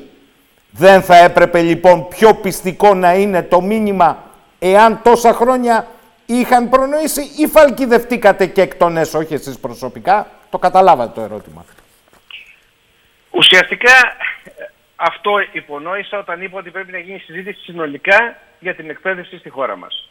Τι σημαίνει αυτό πρακτικά; Ότι πρέπει να το δούμε από την αρχή. Δεν σημαίνει ότι το σύστημά μας είναι τέλειο και ότι δεν χρειάζεται αλλαγές. Χρειάζεται ριζικές αλλαγές. Οι αλλαγές αυτές, ιδίως σε ό,τι αφορά την είσοδο στα πανεπιστήμια, είναι επιτακτικές. Αλλά αυτές τις αλλαγές, για να μπορέσει να τις φέρει σε πέρας η δημόσια εκπαίδευση, χρειάζεται ενίσχυση πάνω απ' όλα των δημόσιων πανεπιστημίων. Γιατί μόνο έτσι μπορεί να καταργηθεί η εισαγωγή στα πανεπιστήμια όπως είναι σήμερα, γιατί πρέπει να καταργηθεί, αυτό είναι μεγάλο ζήτημα. Θα πρέπει δηλαδή να μην έχουμε εξετάσεις όπως έχουμε σήμερα, τα παιδιά να μπαίνουν στις σχολές τις οποίες επιθυμούν και εκεί να γίνεται από τα πανεπιστήμια τα ίδια η επιλογή, ώστε να μην φεύγουν έξω όπως φεύγουν αν αποτύχουν στις εξετάσεις, να υπάρχει ένας χρόνος συγκεκριμένος στον οποίο θα γίνεται η αξιολόγηση, τα παιδιά να προσανατολίζονται καλύτερα ως προς το τι θέλουν να κάνουν και ποια είναι η επαγγελματική προοπτική τους και στη συνέχεια να εισέρχονται ειδικότερα στα τμήματα τα οποία επιθυμούν. Αυτό όμως για να γίνει πρέπει να ενισχυθούν ιδίως, να ενισχυθεί ιδίως το νεότερο προσωπικό των ελληνικών πανεπιστημίων. Ήδη εμείς οι παλιοί φεύγουμε, καινούργοι δεν έρχονται.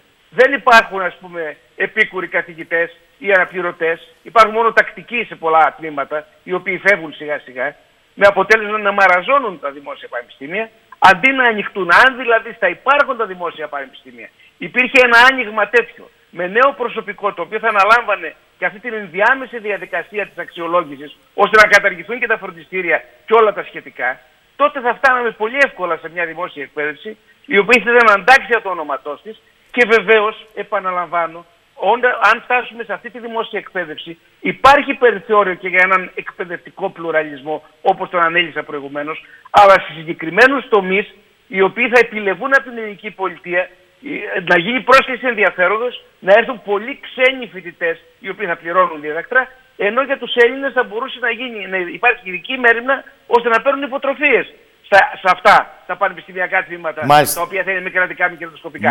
Αυτό είναι μια ολοκληρωμένη εκπαιδευτική πολιτική, αλλά ολοκληρωμένη εκπαιδευτική πολιτική σημαίνει ότι ιεραρχήσεις. Δεν σημαίνει αντανακλαστικά εξυπηρέτηση ιδιωτικών συμφερόντων. Αυτό είναι που θέλω να τονίσω πρώτα και πάνω απ' όλα. Κύριε Σωτηρέλη, λύστε μου και μια απορία. Πώς γίνεται ένας κερδοσκοπικός οργανισμός στην Κύπρο με μια επιχείρηση και ένα φαντ στην Ελλάδα να βαφτίζονται μη κερδοσκοπικά και να ετοιμάζουν ιατρική σχολή. Δεν λέω κάτι που είναι κοινό. Στην Αθήνα το ξέρετε, είναι κοινό μυστικό. Είναι, είναι πολύ γνωστό ότι αυτοί είναι κυρίως που πιέζουν τα κυπριακά πανεπιστήμια και αυτό υπονόησα όταν είπα ότι υπάρχουν και συνάδελφοί που έχουν σχέσεις με φορείς ε, τέτοιους. Αυτό είναι το πρόβλημα του μεγάλου. Ότι αυτή τη στιγμή γίνεται μια συντονισμένη προσπάθεια της κυβέρνησης ιδιωτικών κέντρων και όσων είναι πρόθυμοι να τα υπηρετήσουν, ώστε να προχωρήσουμε σε μια τέτοια λύση τώρα, χωρίς αναθεώρηση του συντάγματος. Αυτό είναι το θέμα. Από εκεί και πέρα, εάν το, οι, οι πολιτικές δυνάμεις αποφασίσουν να έρθουν εδώ ιδιωτικά πανεπιστήμια, κερδοσκοπικά, εάν υπάρχει τέτοιος συσχετισμός, εντάξει, τότε να το συζητήσουμε και να δούμε αλλιώς την εκπαιδευτική πολιτική. Αλλά αυτή τη στιγμή, αυτές οι πολιτικές δυνάμεις που τάζονται υπέρ των μη κρατικών μη κερδοσκοπικών, είναι σε θέση με την αναθεώρηση του συντάγματος λόγω αυξημένης πλειοψηφίας να επιβάλλουν δρακόντιους όρους, ώστε και το τοπίο των επαγγελματικών ε, η ΕΚ ουσιαστικά και λυκείων να ρυθμιστεί και το Πανεπιστήμιο να, να ανακτήσει τον ουσιαστικό του και τον σημαντικό ρόλο που πρέπει να διαδραματίζει στην ελληνική κοινωνία. Κύριε Σωτηρέλη, σας ευχαριστώ. Θα έχουμε την ευκαιρία να τα ξαναπούμε. Καλό βράδυ από το Ηράκλειο να είστε Καλό βράδυ, καλό βράδυ σε όλους. Κύριε Κατσαράκη, με το δικό σας σχόλιο θα πάω στη διακοπή. Κύριε Σκουλαρίκη μένει μαζί μας από το Πανεπιστήμιο Κρήτης από το Ρέθμινο. Ελάτε. Νομίζω ότι ο στόχος ε, της κυβέρνησης, ο στόχος του Υπουργείου είναι σαφής. Και δεν πρέπει να το ξεχνάμε, δεν πρέπει να βλέπουμε το δέντρο και να μην βλέπουμε το δάσος. Το δάσος είναι ότι υπάρχει μια συγκεκριμένη επιλογή της απομείωσης του Δημόσιου Πανεπιστημίου, της ε, αποχώρησης σταδιακά του κράτους από το Δημόσιο Πανεπιστήμιο, της μείωσης κρατικής επιχορήγησης στα Δημόσια Πανεπιστήμια. Γι' αυτό το λόγο δίνουν ένα σημαντικό κομμάτι της πίτας στους ιδιώτες, γι' αυτό το λόγο τα κριτήρια είναι χαλαρά, μια απλή συμφωνία με το Μητρικό Πανεπιστήμιο, κάποιες σχολές, ένα εκπαιδευτικό προσωπικό το οποίο όπως είπε η κυρία Σκουλαρίκη και συμφωνώ απόλυτα θα έχει ένα πολύ μεγάλο ωράριο, θα έχει πολύ σοβαρά ε, θέματα εντατικοποίησης ε, της εργασίας του. Ο στόχος λοιπόν είναι συγκεκριμένος και γι' αυτό το λόγο δεν στέκομαι ιδιαίτερα στο Σύνταγμα, το οποίο είναι προφανώς ένας πολύ σοβαρός λόγος, τον αναφέραμε στην αρχή. Είμαι αντίθετος έτσι κι αλλιώς στην ιδιωτικοποίηση ενός δημόσιου αγαθού όπως είναι η ανώτατη εκπαίδευση. Μένετε μαζί μας, πάμε σε σύντομη διακοπή, επιστρέφουμε. Επιστροφή εδώ στις αντιθέσεις. Πενθυμίζω ότι στο στούντιο είναι ο πρίτανης του Ελληνικού Μεσογειακού Πανεπιστημίου, ο κ. Κατσαράκης. Κοντά μας επίσης είναι η κυρία Αθηνά Σκουλαρίκη από το Πανεπιστήμιο Κρήτης, Σχολή Κοινωνικών Επιστημών, γραμματέας του ενιαίου φορέα, ενιαίου φορέα διδασκόντων. Και θέλω να καλωσορίσω στην παρέα μας και να τον ευχαριστήσω από τη Θεσσαλονίκη τον κύριο Ηλία Κονδύλη, αναπληρωτή, αναπληρωτή καθηγητή ιατρικής του Αριστοτέλειο, μέλος της εκτελεστικής γραμματείας της ΠΟΣΔΕΠ. Κύριε Κονδύλη, καλησπέρα σας από το Ηράκλειο. Καλησπέρα σας από την Θεσσαλονίκη, κυρία Σαχίνη. Καλησπέρα και στους ακροατές και τις ακροατρίες σας. Κύριε Κονδύλη, ε, συζητάμε εδώ με τον Πρίτανη του ΕΛΜΕΠΑ και την κυρία Σκουλαρίκη και το, το ερώτημα είναι γιατί τώρα και γιατί τέτοια επιμονή για αυτό το νομοσχέδιο από την κυβέρνηση. Ναι, δεν δε θέλω να κάνω δίκη προθέσεων. Εγώ θα ήθελα, ακούστηκαν πολλά και σημαντικά από τους ε, εξαίρετους και τις εξαίρετες ε, συναδέλφους. Ε, εγώ θα ήθελα να προσπαθήσω να συμβάλλω σε αυτή τη συζήτηση ξεκινώντας από τον τίτλο του νομοσχεδίου. Το οποίο έχει το ψευδεπίγραφο τίτλο «Ενίσχυση του Δημόσιου Πανεπιστημίου». Μάλιστα έχω ακούσει κατ' επανάληψη και τον Πρωθυπουργό και τον Υπουργό Παιδείας να ισχυρίζονται ότι το συγκεκριμένο νομοσχέδιο, δεδομένου ότι το 80 και πλέον της 100 των άρθρων του αφορά το Δημόσιο Πανεπιστήμιο, είναι ένα νομοσχέδιο το οποίο έρχεται για να στηρίξει τα δημόσια πανεπιστήμια. Ε, οφείλω να πω ότι η κοινή λογική λέει ότι το αν στηρίζει ή όχι τα δημόσια πανεπιστήμια το συγκεκριμένο νομοσχέδιο δεν εξαρτάται από τον αριθμό των άρθρων του, αλλά από τη σκόπευση, των περιεχόμενων των συγκεκριμένων άρθρων. Να πω ένα, ένα, ένα παράδειγμα. Συμφωνούμε όλοι στην πανεπιστημιακή κοινότητα ότι ένα από τα πιο εκρηκτικά προβλήματα της ανώτατης εκπαίδευσης στην χώρα μας είναι η χρόνια υποστελέχωσή της. Ενδεικτικά σας θυμίζω ότι την περίοδο, σύμφωνα με τα επίσημα στοιχεία της Ελστάτ, την περίοδο 2009-2020, τα δημόσια πανεπιστήμια της χώρας έχασαν πάνω από 8.000 θέσεις εκπαιδευτικού προσωπικού, εκ των οποίων οι 1.800 ήταν θέσεις μελών ΔΕΠ, καθηγητών, αναπληρωτών καθηγητών, επίκουρων καθηγητών. Το αποτέλεσμα αυτής της χρόνιας υποστελέχωσης των δημόσιων πανεπιστημίων είναι αυτό το οποίο έλεγε εισαγωγικά ο κύριος Κατσαράκης, το γεγονός ότι σήμερα στη χώρα μας έχουμε μια αναλογία φοιτητών αναμέλος ΔΕΠ, η οποία είναι υπερτριπλάσια του διεθνή μέσου όρου.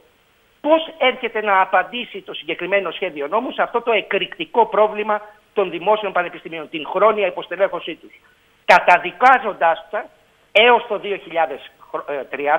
σε προσλήψεις με το σταυροκονόμετρο. Ενδεικτικά σας λέω το εξής, το άρθρο 75 του σχεδίου νόμου ξεκαθαρίζει ότι έως το 2030 οι προσλήψεις στα δημόσια πανεπιστήμια θα γίνονται μία πρόσληψη για μία αποχώρηση υπό την προϋπόθεση ότι θα έχουν ολοκληρωθεί οι διορισμοί των προηγούμενων ετών. Δηλαδή πρακτικά λέει το νομοσχέδιο ότι δεν πρόκειται να θεραπεύσει τις χιλιάδες χαμένες θέσεις της προηγούμενης δωδεκαετίας και δεν μπορεί καν να εγγυηθεί την μία πρόσληψη για κάθε μία αποχώρηση.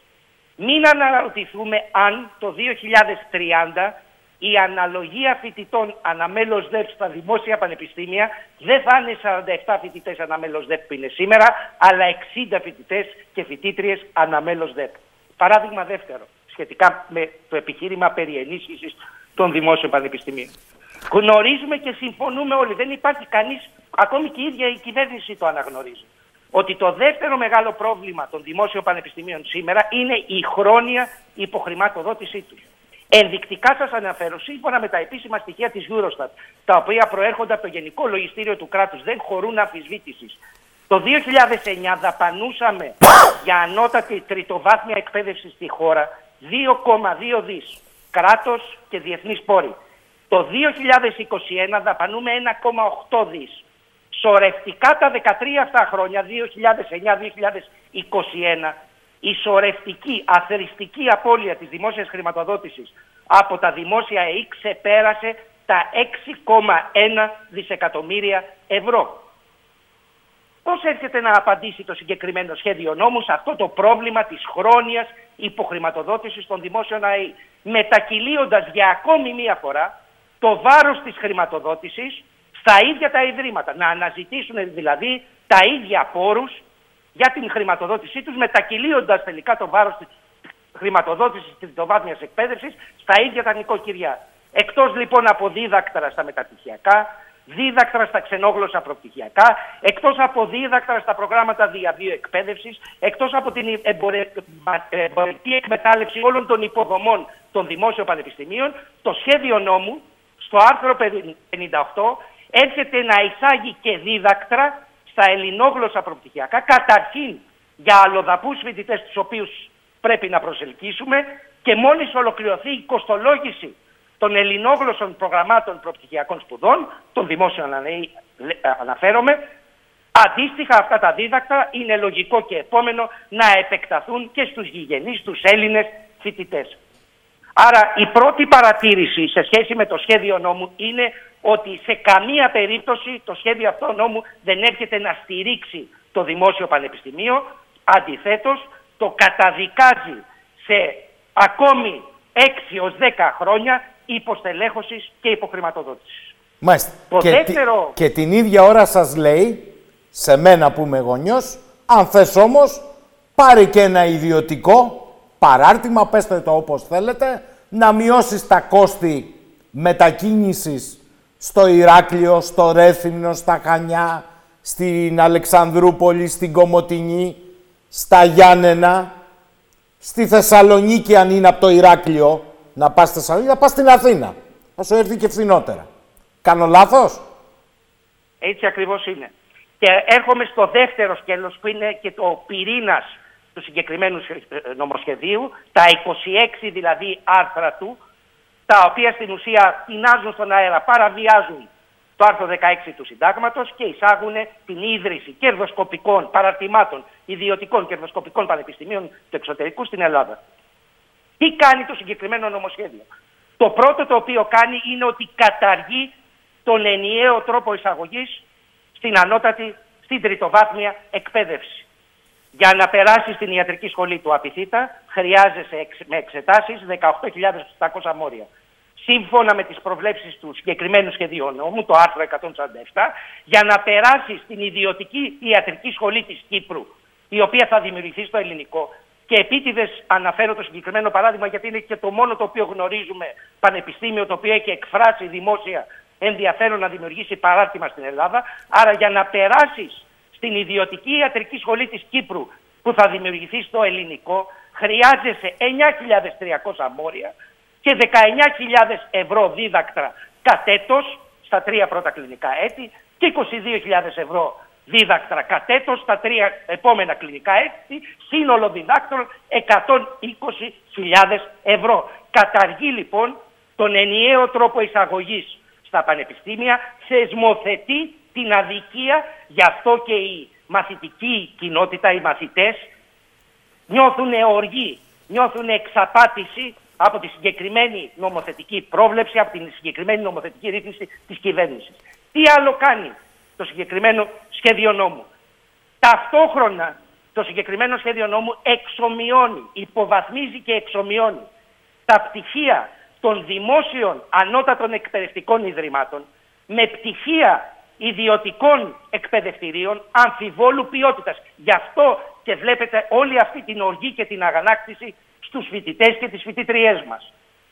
Γνωρίζουμε εμείς που δουλεύουμε στο πανεπιστήμιο ότι πανεπιστήμια τύπου Harvard, Oxford, Cambridge δεν θα έρθουν ποτέ στην Ελλάδα. Το ξέρουμε, είναι κοινό μυστικό. Όσοι έχουμε εργαστεί σε αυτά τα πανεπιστήμια ξέρουμε ότι δεν έχουν κανένα απολύτως ενδιαφέρον για την ελληνική αγορά. Αλλά δεν χρειάζεται κανείς να καταφύγει σε υποθέσεις. Αρκεί να δει τις προβλέψεις του νόμου για να καταλάβει το, το, το ποια πανεπιστήμια προσπαθεί να προσελκύσει η κυβέρνηση με το συγκεκριμένο νομοσχέδιο. Αν δείτε τις προβλέψεις του άρθρου 137 και του άρθρου 153 θα καταλάβετε ότι τα περίφημα αυτά αυστηρά κριτήρια τα οποία επικαλείται η κυβέρνηση είναι κριτήρια που προκαλούν κλαυσίγελο. Πρακτικά μια ιδιωτική ιατρική σχολή της Κύπρου δύναται να δημιουργήσει παράρτημα στην Ελλάδα.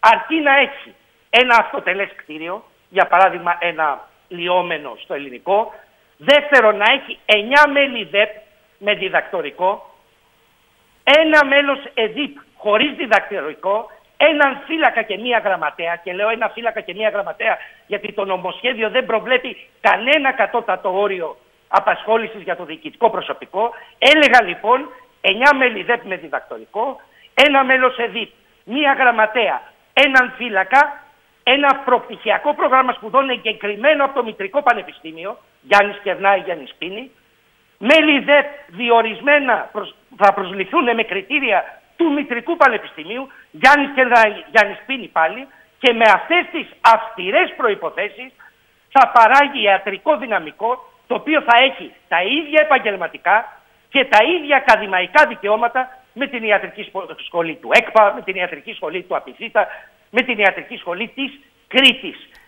Και, κλινικό, συγγνώμη, και κλινικό έργο πού θα έχουν οι φοιτητές, σε ιδιωτικά. Σε ιδιωτικές κλινικές. Μάλιστα. Με ό,τι επιλεγμένα περιστατικά. Οι οποίες οι ιδιωτικές κλινικές μπορείς στο μεταξύ να έχουν αγοράσει χρόνο και χώρο σε δημόσια νοσοκομεία τριτοβάθμια. Ε; Πιθανά. Πιθανά. Πιθανά κύριε Μάλιστα. Πιθανά. Πιθανά. Ούτως ή άλλως τα όρια μεταξύ δημόσιου και ιδιωτικού πλέον έχουν αρχίσει να γίνονται δυσδιάκριτα. Άρα αυτές είναι οι επιπτώσεις στο δημόσιο πανεπιστήμιο, οι επιπτώσεις στους μαθητές οι οποίοι είναι μελλοντικοί μας φοιτητές, αυτές είναι οι επιπτώσεις στους φοιτητές και υπάρχουν και οι επιπτώσεις αυτού του νομοσχεδίου στην κοινωνία. Ακούω σε ένα μπαράς προπαγανδιστικό της κυβέρνησης ότι το συγκεκριμένο νομοσχέδιο αυξάνει τις ευκαιρίες και την ελευθερία επιλογής των πολιτών στην ανώτατη εκπαίδευση. Και πραγματικά σοκάρεται κανείς από τέτοιου, τέτοιου είδους προπαγανδιστικά επιχειρήματα τα οποία δεν μπορούν να σταθούν στην κριτική και δει στην επιστημονική κριτική. Να πω ένα παράδειγμα. Δεν είναι δυνατόν η κυβέρνηση η οποία εισήγαγε, το είπε στην αρχή εισηγητικά ο κ. Κατσαράκης, εισήγαγε την ελάχιστη βάση εισαγωγής. Τρία χρόνια, το 2021, κάθε χρόνο 20.000 Ιωνοί φοιτητές αποκλείονται από τα δημόσια πανεπιστήμια εξαιτίας ελάχιστης βάσης αγωγής. Σύνολο 60.000 φοιτητές την τελευταία τριετία. Δεν είναι λοιπόν δυνατόν η κυβέρνηση, η οποία απέκλεισε σωρευτικά 60.000 φοιτητές από τα δημόσια πανεπιστήμια, έχει γενικεύσει τα δίδακτρα στα μεταπτυχιακά, να έρχεται τώρα ως υπερασπιστής του δικαιώματος των οικοκυριών και δι των λαϊκών νοικοκυριών να σπουδάζουν τα παιδιά τους στα δημόσια πανεπιστήμια. Μάλιστα. Να σας πω όμως έναν αντίλογο εδώ, τον οποίο λέω από την αρχή της εκπομπής, ε, με καλή πρόθεση.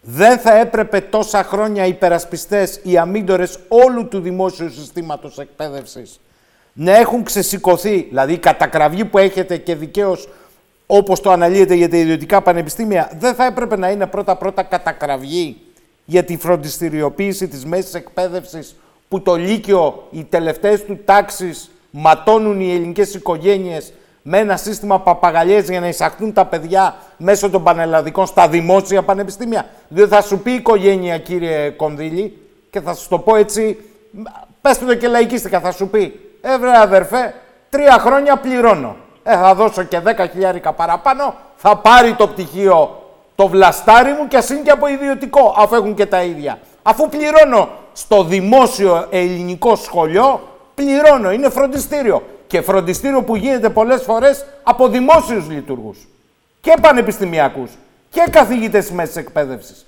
Διότι δεν μπορούν να ανταπεξέλθουν οικονομικά. Ωραία. Αλλά αυτή η ανοχή στο δεν μπορώ να ανταπεξέλθω οικονομικά και με καλύπτεται συναδελφικά, οδηγεί την κυβέρνηση σήμερα να κάνει αυτό που λέτε.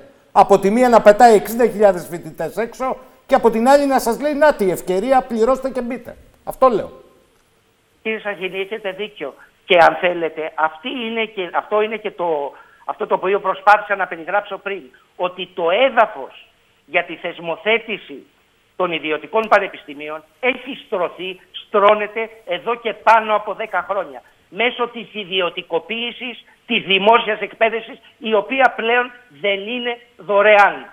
Αυτό είναι το πρόβλημα και θα διαφωνήσω υπήρχαν κομμάτια της κοινωνίας, ακόμη και μέσα στην πανεπιστημιακή κοινότητα, ομάδες, σύλλογοι, συνδικαλιστικά όργανα, οι οποίοι έδωσαν και εξακολουθούν να δίνουν τη μάχη ενάντια σε αυτό το οποίο λέμε επιχειρηματικό πανεπιστήμιο, ενάντια στο ιδιωτικοποιημένο δημόσιο πανεπιστήμιο. Υπήρξαν φωνές, υπήρξαν αγώνες, αναπτύχθηκαν αν θέλετε και το 2022 τότε με αφορμή τον νόμος Κεραμαίο, υπήρξαν φωνές. Και συμφωνώ απόλυτα μαζί σας ότι αυτό είναι το έδαφος πάνω στο οποίο στρώνεται το άνοιγμα της ανώτατης, της ανώτατης εκπαίδευσης και στο επιχειρηματικό κεφάλαιο. Το μόνο πρόβλημα είναι ότι η ίδρυση των ιδιωτικών πανεπιστημίων δεν θα ελαττώσει αυτές τις ανισότητες, θα τις πολλαπλασιάσει. Τα ιδιωτικά πανεπιστήμια δεν είναι φιλανθρωπικά, φιλανθρωπικά ιδρύματα δεν είναι φιλανθρωπικά ιδρύματα. Τα ιδιωτικά πανεπιστήμια είναι επιχειρήσεις οι οποίες με τον έναν ή με τον άλλο τρόπο είτε διαμοιράζοντας κέρδη στους μετόχους τους είτε επενδύοντας τα κέρδη τους σε υποδομές και παράγοντας κέρδη μέσα από αυτές τις υποδομές όπως προβλέπει το σχετικό σχέδιο νόμου οι συγκεκριμένες επιχειρήσεις σκοπό έχουν το κέρδος και η ιδιωτικοποίηση, η λειτουργία των ιδιωτικών πανεπιστημίων θα πολλαπλασιάσει τις ανισότητες. Ενδεικτικά θα πω το εξής, κύριε Σακίνη, και θα κλείσω με αυτό. Στην Γαλλία, όπου υπάρχει μια μεικτή αγορά δημόσιου ιδιωτικού, μία αύξηση του οικογενειακού εισοδήματος κατά 10% αυξάνει την πιθανότητα το παιδί αυτού του νοικοκυριού να εισέλθει στο πανεπιστήμιο κατά 5,6%. Δηλαδή ένας διπλασιασμός του οικογενειακού εισοδήματος αυξάνει κατά 56% την πιθανότητα του παιδιού αυτού του νοικοκυριού να σπουδάσει στην τριτοβάθμια εκπαίδευση. Στις Ηνωμένες Πολιτείες όπου η αγορά της τριτοβάθμιας εκπαίδευσης είναι πλήρως απελευθερωμένη, η πιθανότητα ενός παιδιού που, το οποίο προέρχεται από υψηλά εισοδηματικά στρώματα είναι 77 φορές, το ξαναλέω, 77 φορές υψηλότερη να εισέλθει στην ανώτατη εκπαίδευση σε σχέση με τα παιδιά τα οποία προέρχονται από χαμηλές εισοδηματικές τάξεις. Αυτό είναι το περιβάλλον το οποίο διαμορφώνει της ακραίας κοινωνικο-οικονομικής, ταξικής, δεν φοβάμαι να πω τον όρο, ανισότητας στην είσοδο στην τριτοβάθμια εκπαίδευση και αν θέλετε ο αγώνας για την προάσπιση του δημόσιου και δωρεάν χαρακτήρα της ανώτατης εκπαίδευσης αυτές τις ανισότητες, τις ακραίες ανισότητες έρχεται να αντιμετωπίσει. Κύριε Κονδύλη, θέλω να σας ευχαριστήσω ειλικρινά για την παρέμβασή σας από την πανέμορφη Θεσσαλονίκη. Δεν είναι σχήμα λόγου για μας τους κριτικούς στη Θεσσαλονίκη, όπως οι Αθηναίοι. Πρέπει να το πω αυτό. Με συγχωρείτε, αλλά περιφερειακά μιλώντας. Καλό βράδυ και θα τα ξαναπούμε. Να είστε καλά. Εγώ ευχαριστώ για την πρόσκληση. Κυρία Σκουλαρίκη, σε εσάς. Μάλιστα. Και είναι και ο κύριος Κατσαράκης. Κοιτάξτε, ναι, βεβαίως. Να, ε, να πω ότι ο κύριος Κονδύλης είπε πάρα πολλά εμπεριστατωμένα ε, στοιχεία ε, για αυτό που συμβαίνει, οπότε νομίζω ότι είναι κρίσιμο ε, να τα κρατήσουμε. Έχουμε να κάνουμε με μια διεθνή τάση στην εμπορευματοποίηση της ε, εκπαίδευσης, ε, όμως οι όροι είναι τελείως διαφορετικοί. Δηλαδή είναι, είναι άλλο να έχεις foundations, ιδρύματα 200 χρονών τα οποία βασίζονται σε κληροδοτήματα, όπως είναι τα μεγάλα πανεπιστήμια, στα οποία όλοι αναφέρονται, είτε της, ε, της Oxford, της Cambridge, του Harvard κλπ. Και είναι τελείως διαφορετικό να μιλάμε ε, για ιδιωτικά κολέγια, τα οποία ε, μόνο, προσφέρουν μόνο διδασκαλία ε, σε ένα-δύο αντικείμενα και τα οποία θα γίνουν ισότιμα σε όλα τα επίπεδα με τα πανεπιστήμια. Ε, δεν το Πανεπιστήμιο Εξορισμού είναι ένας χώρος όπου συνυπάρχουν διαφορετικές επιστήμες, διαφορετικά πεδία γνώσης και έρευνας, τα οποία μεταξύ τους ζυμώνονται, ανταλλάσσουν ε, ε, ε αποτελέσματα ερευνητικά, κάνουμε συνέδρια, ε, προχωράμε την έρευνα και συνομιλούμε ο ένας με τον άλλον. Ε, αυτά τα ιδρύματα που, για τα οποία μιλάμε, αυτές οι σχολές, είναι ουσιαστικά μόνο διδασκαλία. Έτσι. Είναι κάτι το οποίο θα παρέχει έτοιμη γνώση, δεν θα προχωράει.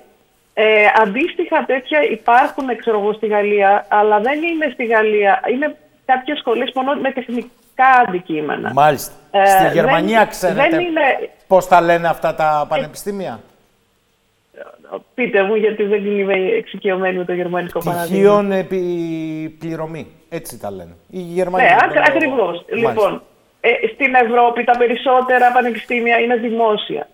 Το 90% των φοιτητών σπουδάζει σε δημόσια πανεπιστήμια. Ε, αυτά, αυτά, αυτές οι σχολές... Με πολλά προβλήματα όμως, μην το αγιοποιούμε κυρία Σκουλαρίκη, με πάρα πολλά βεβαίως, προβλήματα. Βεβαίως, Στενάζουν και τα παιδιά και οι οικογένειες και οι εργαζόμενοι θα πω εγώ. Ναι, και έχω μία απορία, μιας και το θέτετε εδώ, και σε εσάς ναι. και στον κύριο Κατσαράκη. Είπατε κι εσείς για το Πανεπιστήμιο Κρήτη, το δικό μας Πανεπιστήμιο, που οι κριτικοί δώσαν μάχη για αυτό το Πανεπιστήμιο. Για να φτιαχτεί. Να μην ξεχνιόμαστε. Λοιπόν, και το ΕΛΜΕΠΑ. Το άλλο δικό ναι. μας Πανεπιστήμιο. Και το Πολυτεχνείο Κρήτης.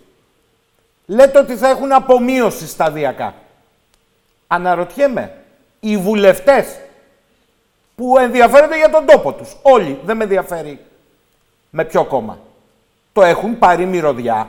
Είτε κυβερνητικοί είναι, δηλαδή θα ψηφίσουν για να έρθουν μπικικίνια στη χώρα, αλλά δεν βαριέσαι για την Κρήτη.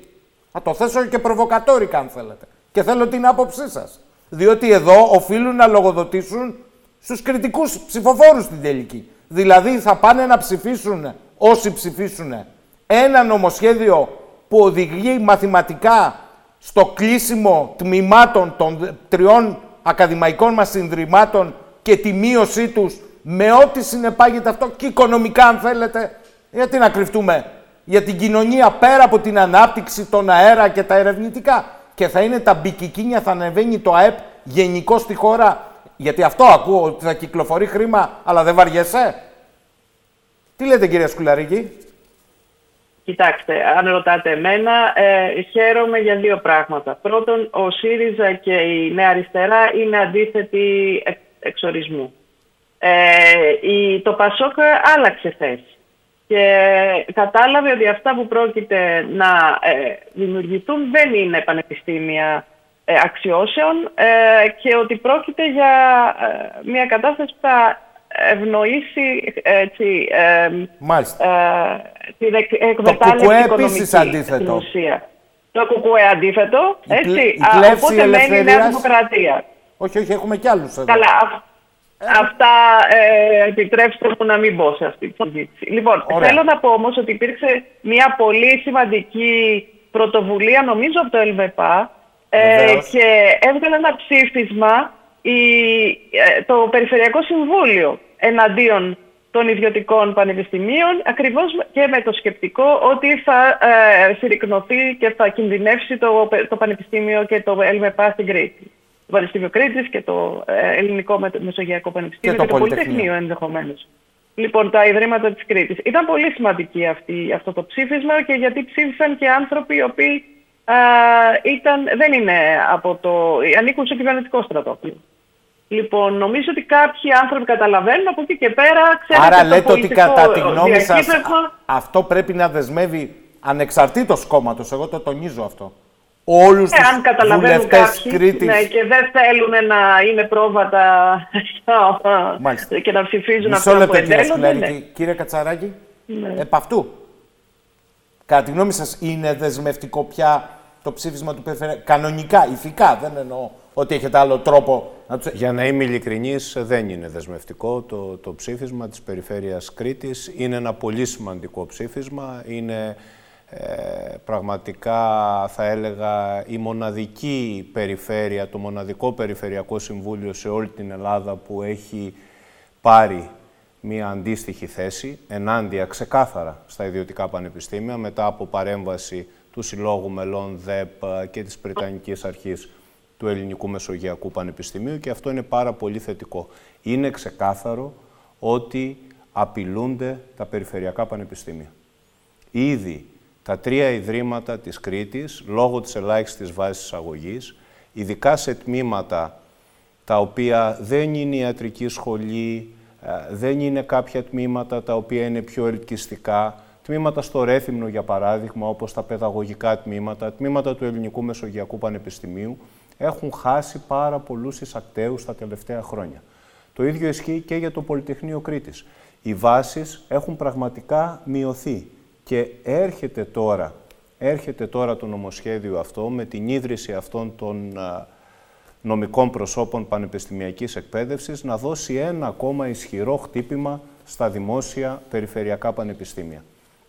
Υπάρχουν απόφοιτοι τμήματων πανεπιστημίων και δεν είναι μόνο η Πολυτεχνική Σχολή, η Σχολή Μηχανικών του Ελληνικού Μεσογειακού Πανεπιστημίου που δίνουμε πραγματικά μία μάχη εδώ και πέντε χρόνια Έχουμε πενταετή προγράμματα σπουδών, τα οποία αποδίδουν ενιαίο και αδιάσπαστο τίτλο μεταπτυχιακού επίπεδου, Integrated Master, τα οποία έχουν πιστοποιηθεί από την ΕΘΑΕ με πλήρη συμμόρφωση, με άριστα, και τα οποία δεν οδηγούν σε επαγγελματικά δικαιώματα για τους απόφοιτους αυτών των τμήματων. Ωραία, ωραία. Και έρχεται τώρα, πέρα από την αναγνώριση των επαγγελματικών δικαιωμάτων των τριετών κολεγίων από την κυρία Κεραμέο στο προηγούμενο χρονικό διάστημα, πραγματικά ερχόμαστε τώρα να δώσουμε ακαδημαϊκή αντιστοίχηση σε αμφιβόλου ποιότητας νομικά πρόσωπα πανεπιστημιακής εκπαίδευσης, τα οποία βαφτίζουμε πανεπιστήμια. Αντί να λύνουμε προβλήματα, λέτε, των δημόσιων περιφερειακών πανεπιστήμιων. Για αντίστοιχο, πρόβλημα, αντίστοιχο πρόβλημα, γιατί πραγματικά ε, υπάρχει μία αλληλεγγύη ανάμεσα στα πανεπιστήμια της Κρήτης και υπάρχει μία άψογη συνεργασία μεταξύ των πανεπιστημίων. Έχει και το Τμήμα Επιστήμης και Τεχνολογίας Υλικών του Πανεπιστημίου Κρήτης. το οποίο έχει εξαιρετικά υψηλή ποιότητα, όπως και τα υπόλοιπα τμήματα, και οι απόφοιτοι αυτού του τμήματος που έχει ιδρυθεί από το 2001, εάν δεν κάνω λάθος, δεν έχουν ακόμη επαγγελματικά δικαιώματα. Και το πρόβλημα της πολιτείας είναι να βολέψει κάποια επιχειρηματικά συμφέροντα. Νομίζω ότι είναι ξεκάθαρα τα ζητήματα. Πρέπει να ενσκύψουμε πάνω από το Δημόσιο Πανεπιστήμιο. Πρέπει να λύσουμε τα ουσιαστικά προβλήματα του Δημόσιου Πανεπιστημίου, τα οποία δεν επιλύονται ούτε με κάποια προγράμματα από το Ταμείο Ανάκαμψης, ούτε με κάποια προγράμματα από το ΕΣΠΑ, τα οποία είναι παροδικά, τα οποία είναι καλοδεχούμενα, δίνουν κάποιες λύσεις, αλλά δεν επιλύουν τα ουσιαστικά προβλήματα τα οποία τα έχουμε αναφέρει, δεν θέλω να τα επαναλάβω, είναι υποχρηματοδότηση, υποστελέχωση, το ασφικτικό γραφειοκρατικό πλαίσιο λειτουργίας του Δημόσιου Το ΕΛΜΕΠΑ και το Πανεπιστήμιο Κρήτης που δώσατε απτά στοιχεία υποχρηματοδότησης και μείωσης του διδακτικού προσωπικού κατά αναλογία με το τι συνέβαινε στο φοιτητικό κόσμο. Είναι εντυπωσιακό. Εσείς, το ΕΛΜΕΠΑ, το Πανεπιστήμιο Κρήτης και το Καποδιστριακό Πανεπιστήμιο βγάλατε πρώτα τα περί υποχρηματοδότηση χρόνιας. Το Μετσόβιο. Το Μετσόβιο, ναι, συγγνώμη. Κυρία Σκουλαρίκη, μια τελευταία κουβέντα θα ήθελα από εσάς απόψε. Να μην σας ταλαιπωρήσω κι άλλο. Ναι. Ε, κοιτάξτε, ευχαριστώ πάρα πολύ για την πρόσκληση. Ήταν μια πολύ ζωντανή και σημαντική συζήτηση. Ε, ε εγώ θέλω να, ε, να, έτσι, να αποτίσω ένα τιμή στους φοιτητές μας οι οποίοι έχουν καταλάβει πολύ καλά τι συμβαίνει και έχουν βγει μπροστά σε αυτόν τον αγώνα. Ε, θα ήθελα να καταλάβει η ελληνική κοινωνία ότι το έργο που γίνεται στα πανεπιστήμια είναι πάρα πολύ σημαντικό.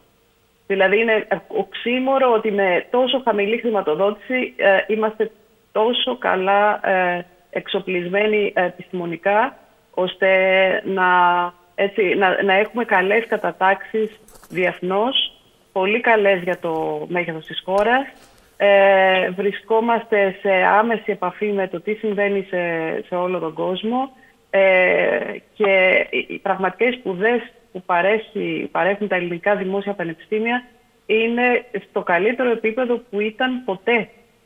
Ε, πραγματικά το πιστεύω, το συγκρίνω και με την εποχή μου.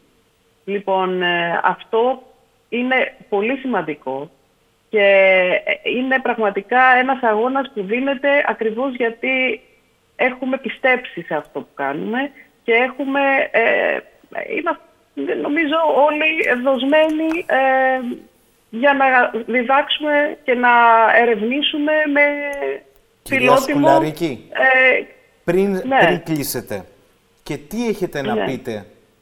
Καλά τα λέτε εσείς για τους φοιτητές που βγαίνουν στους δρόμους και για τους μαθητές. Και καλώς το κάνουν.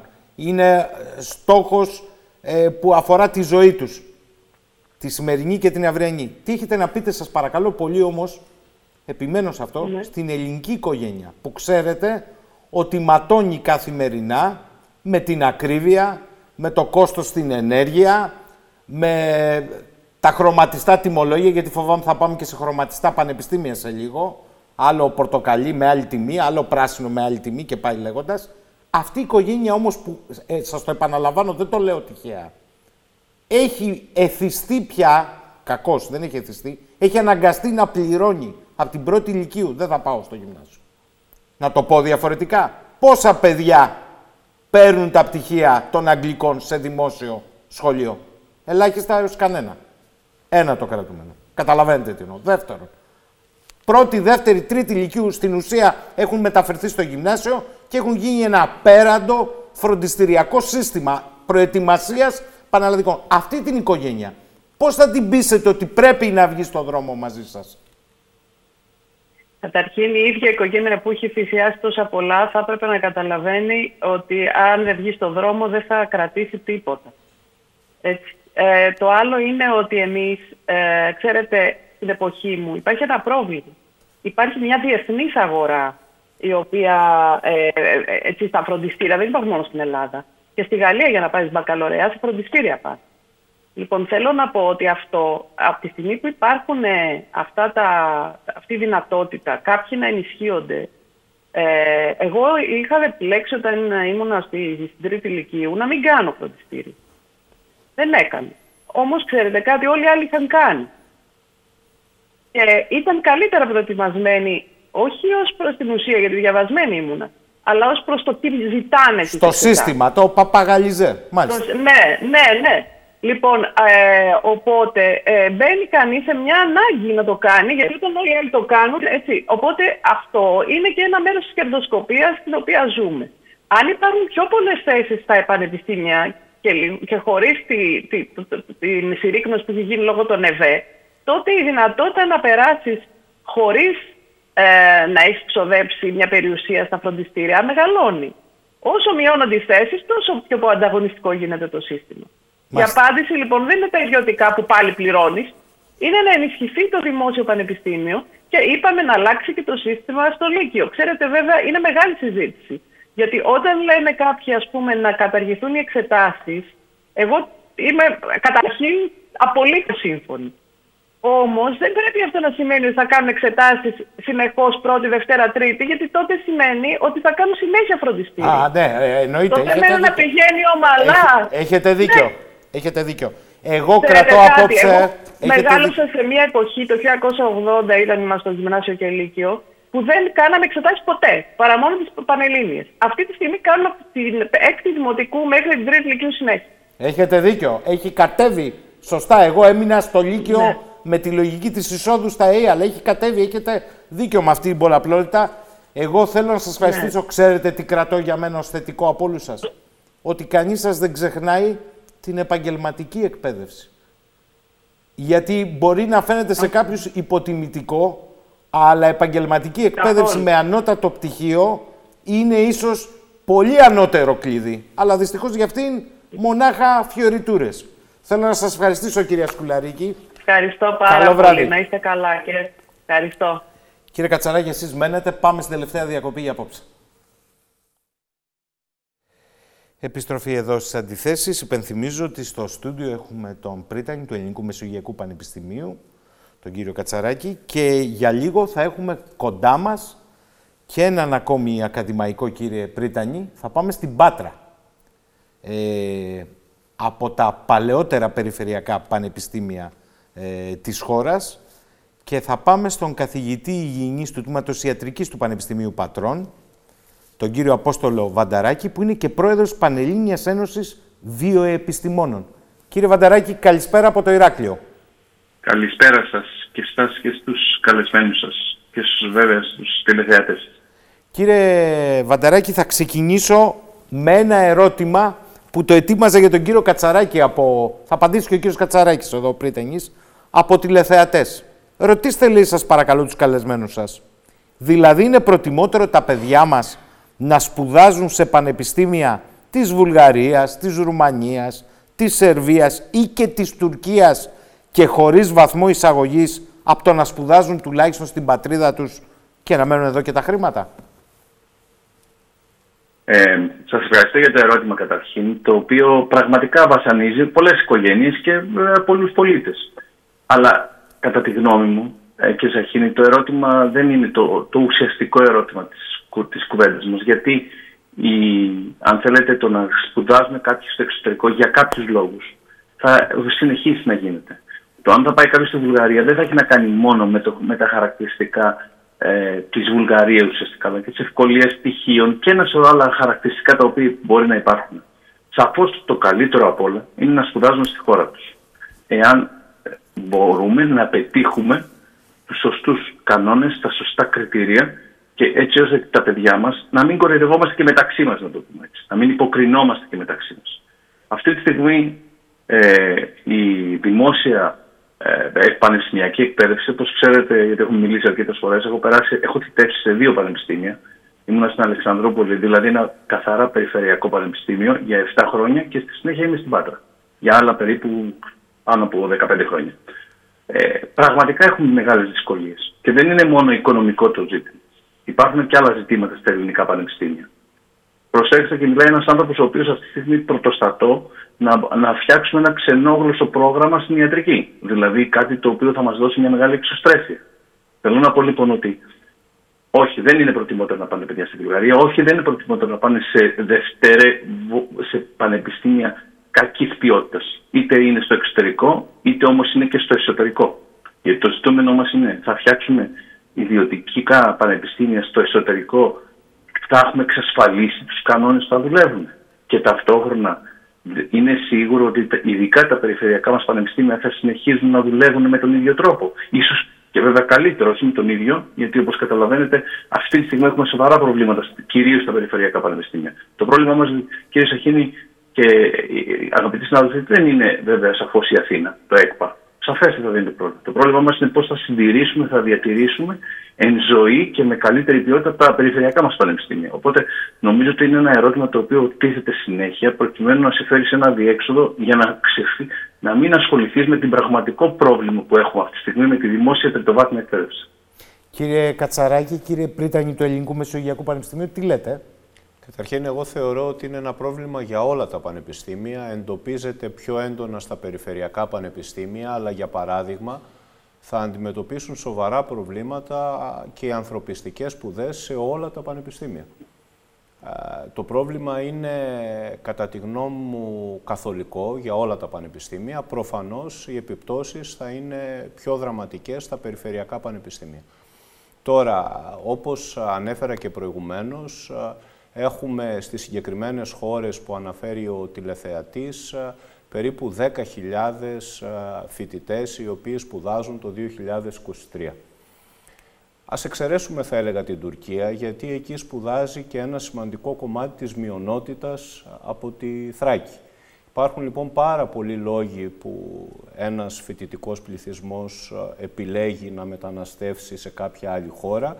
Ένα σημαντικό ποσοστό, θα έλεγα συντριπτικό ποσοστό των φοιτητών που φοιτούν στην Τουρκία είναι από τη μειονότητα της Καλή Φράκης. επισήμανση και να αναρωτηθεί ο τηλεθεατής αν τουρκικό μη κρατικό πανεπιστήμιο μέσω παραρτήματος ανοίξει στη Θράκη. Είναι το πιο πιθανό. Είναι καλό αυτό; Ε, Γεωπολιτικά; Είναι, είναι, είναι πάρα πολύ πιθανό καθώς η Τουρκία έχει θα έλεγα μία παράδοση όσον αφορά τα ιδιωτικά πανεπιστήμια και μάλιστα όχι υψηλής ποιότητας. Έχει και ιδιωτικά πανεπιστήμια, όπως για παράδειγμα το Bilkent University στην Κωνσταντινούπολη, το οποίο είναι ένα εξαιρετικό πανεπιστήμιο.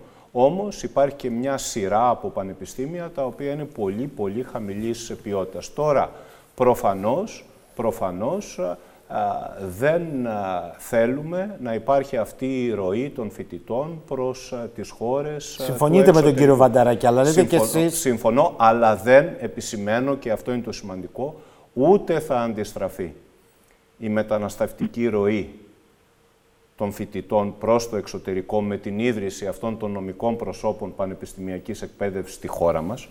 Δεν θα αντιστραφεί στο βαθμό τουλάχιστον που θεωρεί και μας προβάλλει η κυβέρνηση. Είναι ξεκάθαρο αυτό, γιατί ε, τα παιδιά τα οποία θέλουν να σπουδάσουν σε πολύ καλά πανεπιστήμια του εξωτερικού θα συνεχίσουν να το θέλουν. Οι οικογένειες οι οποίες έχουν τη δυνατότητα και την οικονομική θα συνεχίσουν να στέλνουν τα παιδιά τους στο εξωτερικό. Τώρα, εάν το όνειρο ε, της ε, χώρας μας, εάν το σχέδιο το οποίο θέλουμε να υλοποιήσουμε είναι να μετατρέψουμε την τριτοβάθμια εκπαίδευση της χώρας μας, η οποία έχει πραγματικά ένα πολύ πολύ υψηλό επίπεδο. Πολύ υψηλό επίπεδο. Έχουμε περίπου τα μισά πανεπιστήμια της χώρας που ανήκουν περίπου στο 5% των πανεπιστημίων παγκοσμίως. Με πρωτοπόρο το ΕΚΠΑ. Έχουμε πανεπιστήμια τα οποία έχουν μικρή ιστορία, όπως είναι το Ελληνικό Μεσογειακό Πανεπιστήμιο, που ήδη βρίσκεται στο πρώτο τεταρτημόριο, στο quarter one, όπως ονομάζεται, των πανεπιστημίων παγκοσμίως και ήδη με βάση την κατάταξη της ΑΙΜΑΓΟ είναι στη δέκατη θέση μεταξύ των ελληνικών πανεπιστημίων. Εάν λοιπόν αυτό το οικοσύστημα της τριτοβάθμιας εκπαίδευσης θέλουμε να το μετατρέψουμε σε ένα οικοσύστημα όπως είναι στην Κύπρο, αν αυτός είναι ο στόχος της πολιτείας αυτή τη στιγμή, να το ξεκαθαρίσουμε, να το πούμε. Η ακαδημαϊκή κοινότητα δεν το προκρίνει αυτό το σύστημα τριτοβάθμιας εκπαίδευσης όπως της Κύπρου. Κύριε Βανταράκη, τι λέτε και επειδή η ιατρική είναι από τα επίδικα, από ό,τι φαίνεται υπάρχει έτοιμο ενδιαφερόμενο ιδιωτικό πανεπιστήμιο της Κύπρου με φαντ, τα ξέρετε αυτά και έχει βρεθεί και ο προκάτ χώρος. Εδώ τι λέτε τώρα; Εγώ θα συμφωνήσω βέβαια με τον κύριο Πρίτανη ότι πραγματικά δημιουργείται ένα περίεργο ζήτημα που θα νομίζω στο, και στο μέλλον θα το δούμε με σοβαρότερα, σοβαρότατα ζητήματα. Ε, όλοι νομίζουν επειδή δημιουργούνται συνέχεια κύριε Σαχίνη τεχνη, τεχνητά διλήμματα. Δηλαδή, έχουμε τριτοβάθμια, τριτο, τριτοβάθμια εκπαίδευση ε, δημόσια, έχουμε ε, όμως ιδιωτική εκπαίδευση χαμηλότερες βαθμίδες, δευτεροβάθμια κτλ. Ναι, έχουμε, ωραία. Γιατί να μην έχουμε τριτοβάθμια, παραδείγματος χάρη ιδιωτική; Όλο είναι το, το ερώτημα είναι πολύ, πολύ απλό. Τι θέλουμε επιτέλους σε αυτή τη χώρα για την τριτοβάθμιά μας εκπαίδευση; Ποια είναι η στόχευσή της; Τι ξέρουμε πόσους φοιτητές θέλουμε σε κάθε ένα τμήμα; Γιατί θέλουμε τόσου φοιτητέ σε κάθε τμήμα. Δηλαδή, η τριτοβάθμια εκπαίδευση είναι ένα πολύπλοκο ζήτημα το οποίο, κατά τη γνώμη μου, θα έπρεπε να το μελετήσει όχι η συγκεκριμένη μόνο κυβέρνηση, διαχρονικά. Όταν λοιπόν αυτή τη στιγμή ξεκινάμε με μια σπουδή η οποία είναι απίστευτη, εμένα μου κάνει τεράστια εντύπωση η σπουδή με την οποία γίνεται κάτι τέτοιο. Δηλαδή, παρακάμπτουμε και νόμους, σύνταγμα, νομοθετικό πλαίσιο. Βρίσκουμε δηλαδή τερτύπια να το παρακάμπτουμε. Γιατί, για ποιο λόγο, γιατί έχουμε λέει ανάγκη αυτή τη στιγμή να κάνουμε ιδιωτική εκπαίδευση. Γιατί τα παιδιά πάνε στο εξωτερικό. Λες και τα παιδιά δεν θα πάνε στο εξωτερικό τώρα. Λες και παράδειγμα, να σας πω κάτι αντίστοιχο. Έχουμε επιχειρήσεις στην Ελλάδα. Ναι, βέβαια έχουμε. Επιχειρήσεις στην Βουλγαρία δεν έχουμε. Σαφέστατα έχουμε. Ε, εννοείται. Αφού υπάρχουν ωφέλη εκεί, τα παιδιά δεν θα πηγαίνουν σε διάφορες περιοχές που υπάρχουν ωφέλη. Ε, όλα λοιπόν όλα αυτά γίνονται ε, τεχνιέντος ουσιαστικά δημιουργούνται διλήμματα. Κατά τη γνώμη μου, θέλουμε να κάνουμε ιδιωτική τριτοβάθμια εκπαίδευση. Πρώτα απ' όλα είμαι απολύτως κάθετος, κάθετα αντίθετος στα, στο, στις κερδοσκοπικές επιχειρήσεις. Όχι για λόγους, ε, αν θέλετε, μόνο αρχής, αλλά γενικότερα στην παιδεία δεν θα έπρεπε να συζητάμε για κέρδη. Αυτό είναι ξεκάθαρο.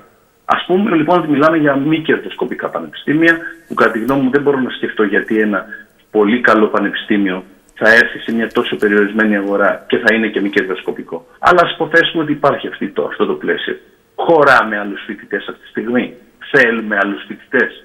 Πολύ ωραία. Θέλουμε, μας λείπουν αυτοί οι φοιτητές. Α φτιάξουμε δικά μας καλύτερα τμήματα. Γιατί συμπυκνώνουμε τμήματα, γιατί συμπυκνώνουμε πανεπιστήμια. Γιατί δεν λοιπόν αυτή τη στιγμή που θεωρούμε λοιπόν εμείς ότι η εκπαίδευση, η τριτοβάθμια μας χρειάζεται και άλλο πλαίσιο, να το πω έτσι, γιατί δεν καθόμαστε κάτω να δούμε ποιες σχολές, ποιο επίπεδο, χρειαζόμαστε και άλλες ιατρικές, παραδείγματος Χρειαζόμαστε και άλλους γιατρούς. Ωραία, γιατί δεν το κάνουμε εμείς; Γιατί δεν θα πρέπει να δώσουμε το πλαίσιο των μη κυροσκοπικών ε, ε, ιδιωτικών πανεπιστημίων; Χωρίς να το αρνούμε αυτό. Αλλά αυτή η σπουδή με την οποία γίνεται είναι ένα ε, επίπλαστος ουσιαστικά τρόπος για να ανοίξουμε ουσιαστικά την κερδοσκοπία μέσα από την τριτοβάθμια εκπαίδευση. Εγώ, κύριε Σαχίνη, νομίζω, σας λέω, έχοντας θητεύσει σε δύο περιφερειακά πανεπιστήμια με, με, με σημαντικά προβλήματα, προβλήματα ουσιαστικά, τι προβλήματα, δομών κατά κύριο λόγο, όχι προσωπικού. Και συμφωνώ με τον κύριο Πρίταν. Το προσωπικό μας πραγματικά είναι καλό. Αλλά για σκεφτείτε τι ανταγωνίζεται, ποιο ευρωπαϊκό πλαίσιο ανταγωνίζεται το προσωπικό μας, με τι δυνάμεις προσπαθεί να ανταγωνιστεί και όμως τα καταφέρνει. Αντί λοιπόν να συζητάμε για αυτό πώς θα το ενισχύσουμε, θα το αξιολογήσουμε, και θα του δώσουν και εξωστρέφεια. Συζητάμε για άλλα πράγματα τα οποία ουσιαστικά θα φέρουν πραγματικά προβλήματα στην τριτοβάθμια εκπαίδευση. Και φυσικά κύριε Βανταράκη, Harvard και MIT δεν πρόκειται να έρθουν εδώ να κάνουν παράρτημα, εκτός αν βαφτίζουμε παράρτημα τα θερινά κάμπους που μπορεί να θέλει να κάνει ένα τμήμα του Harvard και το MIT. Αυτό όμως δεν είναι παράρτημα. Είναι ένα κάμπους εμείς, θερινό, εμείς, άλλο πράγμα. Κύριε, Κύριε Σαχίνη, βλέπω τις προσπάθειες που γίνονται αυτή τη στιγμή για τα ξενόγλωσσα προγράμματα στις ιατρικές. Ναι. Παρακολουθώ το Αριστοτέλειο και, το, και τη Κρήτη που ξεκίνησαν και, και τη Κρήτη ξεκινάει. Ετοιμαζόμαστε κι εμείς. Θέλω να πω ότι αν θέλουμε εξωστρέφεις στα ελληνικά πανεπιστήμια, υπάρχουν τρόποι. Υπάρχουν τρόποι σε όλα τα, σε όλα τα ιδρύματα, σε όλες τις σχολές για να, να τους δώσουμε όθηση και να έχουν και εξωστρέφεια και καλύτερη αξιολόγηση και σαφώς εκεί με, με, με, τα έσοδα που θα έχουμε από τα ξενόγλωσσα, παραδείγματος χάρη, να δημιουργήσουμε καλύτερες δομές για τους δικούς μας φοιτητές και να φιλοξενήσουμε και να κρατήσουμε περισσότερους Έλληνες φοιτητές εδώ. Κύριε Βαντεράκη, θα ρωτήσω κάτι ακόμη και θα παρέμβει ο κύριος Κατσαράκης, που το έχω ρωτήσει όλους.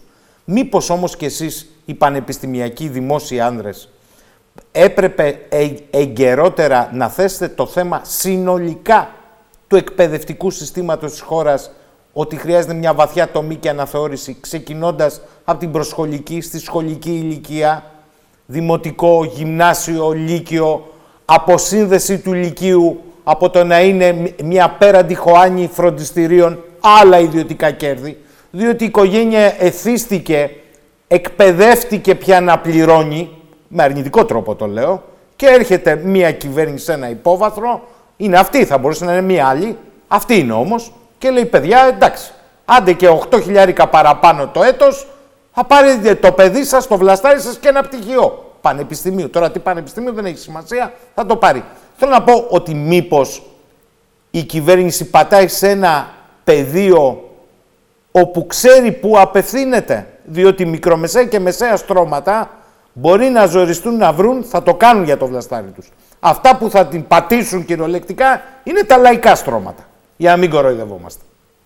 Κύριε Σαχίνη ε, και αγαπητοί συνάδελφοι, εγώ θεωρώ, έχετε δίκιο καταρχήν, ότι η αυτοκριτική έπρεπε να υπάρχει σε όλα τα επίπεδα και σαφώς και από τους καθηγητές, από τα μέλη ΔΕΠ και από την ΠΟΣΔΕΠ κτλ. είναι δεδομένο. ότι θα έπρεπε να έχουμε ανοίξει και μπορούμε ακόμα να ανοίξουμε την κουβέντα. Δεν είναι ότι είναι μια κουβέντα που είναι κλειστή έτσι κι αλλιώς. Σαφώς έχουν γίνει προσπάθειες, σαφώς έχουν υπάρχουν συζητήσεις. Αλλά να σας πω κάτι, θα σας κάνω μια απλή ερώτηση. Πώς να παλέψουμε αυτή τη στιγμή, σας λέω για το δικό μου πανεπιστήμιο, ναι, ναι. το Πανεπιστήμιο της Πάτρας, στην ιατρική σχολή αυτή τη στιγμή. Το 2023, λάθος, το 2022 συνταξιοδοτήθηκαν στην ιατρική σχολή, τη μεγαλύτερη σχολή του Πανεπιστημίου Πατρών. Φανταστείτε τι γίνεται στις υπόλοιπες σχολές, αλλά ας πούμε τη μεγαλύτερη. Συνταξιοδοτήθηκαν 9 ε, άτομα το 2022 το 22 και 13 άτομα το 23. Ξέρετε πώς πήραμε και τα δύο χρόνια. Δύο. Είχαμε πριν 6 χρόνια 150 άτομα. Παντού η ίδια εικόνα, κύριε Κατσαράκη. Παντού, συγγνώμη κύριε Βανταράκη, παντού ναι, ναι. το ακούω από όλους, δεν μπορεί να έχετε συνεννοηθεί. Δεν γίνεται. Μα, Αυτή είναι η πραγματικότητα τελικά. Υπάρχει μια προσπάθεια σταθερή συστηματική, όχι και δεν το λέμε έτσι, υποβάθμιση. Όταν είχαμε 150 μέλη ΔΕΠ, με συνεχόμενα αυξανόμενους φοιτητές και τώρα έχουμε 120 μέσα σε μια πενταετία. Όπως καταλαβαίνετε αυτό, είναι μια κατεύθυνση, κατεύθυνση του κράτους διαχρονικά, η οποία λέει, ξέρεις, εγώ το πανεπιστήμιο αυτό θέλω να το υποβαθμίσω, γιατί θέλω να ανοίξω ανταγωνιστικό άλλο πανεπιστήμιο, το οποίο με χειρότερη ποιότητα, προσέξτε, να μην αναγκάζεται να, να, ανταγωνιστεί ένα πολύ υψηλό επίπεδο πανεπιστημίου. Γιατί, γιατί δεν έχει καλό προσωπικό, γιατί δεν έχει χρήματα. Θέλετε να σας πω για τα χρήματα, γιατί είμαι σε διάφορες επιτροπές μέσα τα οποία λαμβάνουμε, θα γελάσετε. Είναι αστεία τα νούμερα. Δηλαδή, αν τα λέγαμε αυτά σε συναδέλφους στο εξωτερικό που τα λένε πολλές φορές, δεν μιλάω για τους μισθούς μας. Αφήστε τους μισθούς μας. Να, εγώ δεν τους αφήνω. Εγώ τους λέω καθαρά υποδομές και προσωπικό. Ε, αυτά τα πράγματα λοιπόν, αν το θέλουμε να πάει το κράτος μας προς αυτήν την κατεύθυνση, να ξέρουμε όμως την αλήθεια, ότι η αλήθεια είναι αυτή. Και η επιλογή μετά και ο πολίτης και το κράτος και η πολιτική είναι ξεκάθαρη. Αυτό είναι το ζητούμενο. Έτσι λοιπόν, εγώ θα έλεγα ότι νομίζω ότι είναι μια συστηματική προσπάθεια υποβάθμισης του ελληνικού πανεπιστημίου μέσω της υποβάθμισης των δομών του και βέβαια της μείωσης του προσωπικού του. Συμφωνείτε κύριε Πρίτανη; Συμφωνώ απολύτως και, και να πω δύο στοιχεία παραπάνω. Βεβαίως, και παραδείγματα αν έχετε και για το ε, Για την υποστελέχωση και την υποχρηματοδότηση έχουμε ήδη αναφερθεί. Να αναφερθώ στο πρόγραμμα δημοσίων επενδύσεων, επειδή ο αγαπητός συνάδελφος ε, αναφέρθηκε στις υποδομές. Από το 2021 έχουμε τη μετάβαση από το πρόγραμμα δημοσίων επενδύσεων στο Εθνικό Πρόγραμμα Ανάπτυξης και πραγματικά εδώ και τρία-τέσσερα χρόνια η ροή της χρηματοδότησης για την ανανέωση των υποδομών, των κτηριακών, των εργαστηριακών, του εξοπλισμού είναι μηδενική. Το Ελληνικό Μεσογειακό Πανεπιστήμιο από το 2021 έχει υποβάλει πρόγραμμα στο πρόγραμμα δημοσίων επενδύσεων ύψους 72 εκατομμυρίων ευρώ σε μία βάση τετραετή, με ένα τετραετή προγραμματισμό, με μελέτες όριμες, γιατί ακούμε πολύ συχνά ότι δεν έχουν τα πανεπιστήμια όριμες μελέτες, με υποστελεχωμένες υπηρεσίες, τεχνικές υπηρεσίες, οικονομικές υπηρεσίες, έχουμε καταφέρει να οριμάσουμε έργα. Κανένα απολύτως έργο δεν έχει εγκριθεί είναι όλα στο στάδιο της προέγκρισης. Μα μιλάμε για φοιτητικές αιστείες, μιλάμε για νέα κτίρια, μιλάμε για ριζική ανακαίνιση κτηρίων. Άρα λοιπόν αυτό που αναφέρουμε ότι υπάρχει μια συστηματική υποβάθμιση, θα έλεγα υπονόμευση καλύτερα, του Δημόσιου Πανεπιστημίου, αυτό είναι προφανές. Είναι προφανές. Και να μιλήσω και λίγο για το πλαίσιο, δύο λόγια. Είχαμε καταφέρει το 2018 να εντάξουμε έργο για τη ριζική ανακαίνιση της Σχολής Επιστημών Διοίκησης και Οικονομίας του Ελληνικού Μεσογειακού Πανεπιστημίου. για να καταλάβετε σε τι πλαίσιο λειτουργεί το Δημόσιο Πανεπιστήμιο. Υπογράψαμε την προκήρυξη του συγκεκριμένου έργου το 2018. Η κατακύρωση στον ανάδοχο έδινε το 2019. Η υπογραφή της σύμβασης εξαιτίας διάφορων δυσλειτουργιών με το ελεγκτικό συνέδριο, με όλες αυτές τις διαδικασίες, έγινε το 2020. Η σύμβαση υπογράφηκε το 2021 και είμαστε στο 2024 και ακόμα δεν έχει παραδοθεί, όχι με ευθύνη του αναδόχου των διαδικασιών, το 2024 δεν έχουμε το παραδοτέο, δηλαδή τι, τα τεύχη δημοπράτησης του έργου. Άρα λοιπόν ξεκινήσαμε το 2018 και αυτό το ασφικτικό γραφειοκρατικό πλαίσιο λειτουργίας των πανεπιστημίων μας έχει οδηγήσει το 2024, έξι χρόνια μετά, να μην έχουμε στα χέρια μας τη μελέτη. Φοβερό. Λοιπόν, αυτή είναι η πραγματικότητα. Σε αυτά τα προβλήματα δεν έρχεται να δώσει λύση το Υπουργείο συνολικά. Ε, πέρα από τα προβλήματα της υποχρηματοδότησης υποστελέχωσης υπάρχουν και αυτά τα ζητήματα. Συν το γεγονός, το οποίο για μένα είναι μείζον, ότι εδώ και τρία χρόνια έχει κλείσει το πρόγραμμα δημοσίων επενδύσεων. Κύριε Βανταράκη. Μπορώ να πω κάτι σε αυτό, ναι. Βεβαίως. Ε, ε, κοιτάξτε, συμφωνώ απόλυτα με τον Πρίτανη και εμένα με εξοργίζει, ξέρετε κύριε Σαχίνη, ότι δυστυχώς λέγονται και ψέματα. Και λέγονται ψέματα με ποιο πράγμα; Ότι έχουν δοθεί χρήματα στα ελληνικά πανεπιστήμια μέσω διαφόρων προγραμμάτων τα οποία αυτά τα προγράμματα, αυτά τα προγράμματα επιδο, ε, ε, αναβάθμισης εξοπλισμού, θεωρητικά κτλ, διάφορα έσπα κτλ. Αυτά τα προγράμματα έτσι κι αλλιώς θα υπήρχαν. Δεν είναι προγράμματα του κράτους αυτά. Με την έννοια αυτή, όταν λοιπόν βαφτίζουμε το, ε, ουσιαστικά αυτή τη χρηματοδότηση και λέμε ότι γιατί ακούγεται συνέχεια από τον κύριο Υπουργό ότι έχουν δοθεί χρήματα στα ελληνικά πανεπιστήμια. Όχι, δεν έχουν δοθεί χρήματα στα ελληνικά πανεπιστήμια. Μακάρι να είχαν δο, δο, δοθεί για να βλέπω, θα τις βλέπαμε τις αλλαγές. Γιατί δεν θα πηγαίναν αέρα στα τα χρήματα αυτά. Έχουμε κτίρια αυτή τη στιγμή, τα οποία φτιάχτηκαν πριν μια 7 ετία στο Πανεπιστήμιο Πατρών και στην Ιατρική Σχολή, τα οποία είναι άδεια. Δεν υπάρχουν άνθρωποι, ε, ε, καθηγητές μέσα να μπορούν να πάνε στα εργαστήρια, είναι άδεια. Δηλαδή, ακόμα και αυτά τα οποία έχουν φτιαχτεί, με κάποιους κόπου, με κάποιους τρόπους κτλ. Πριν μια δεκαετία, να σου το πω έτσι. Είναι άδεια. Είναι δυνατόν η ιατρική σχολή να έχει άδεια κτίρια από καθηγητές. Το λέω για την ιατρική, όχι για κανέναν λόγο. Γιατί κάθε φορά λέμε ότι είναι εμβληματική, είναι ότι είναι μεγαλύτερη, οτιδήποτε κτλ. Μα είναι δυνατόν να μην έχουμε επίκουρους καθηγητές, νέοι άνθρωποι οι οποίοι με ερευνητικά και να, οι περισσότεροι από αυτούς οι γιατροί να φεύγουν στο εξωτερικό για να κάνουν, προσέξτε, όχι μόνο την ειδικότητά τους, να κάνουν και την έρευνά τους. Θέλω να πω λοιπόν ότι αν θέλουμε να συζητάμε ειλικρινά, εγώ θέλω να απαντηθεί ένα απλό ερώτημα. Ποια είναι ο λόγος που υπάρχει αυτή η σπουδή, ο ειλικρινής λόγος, για την αλλαγή του νομικού πλαισίου; Και δεν πάμε να αλλάξουμε το Σύνταγμα, να κάνουμε με τη διαδικασία, να συζητηθεί, να γίνει με κανονικές διαδικασίες.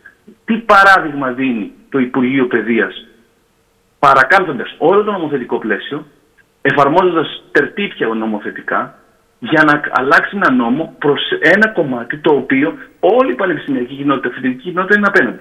Τι δείχνει το ότι, τι, ότι ε, αποφασίζουμε και διατάζουμε, είναι, είναι σωστό για την παιδεία μας κάτι τέτοιο.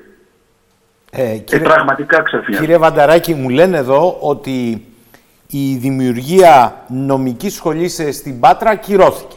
Η μία ναι. κυβέρνηση την επέλεξε, η άλλη την ξεπέλεξε. Και με επιχείρημα ότι δεν θα γεμίσουμε νομικές σχολές στη χώρα.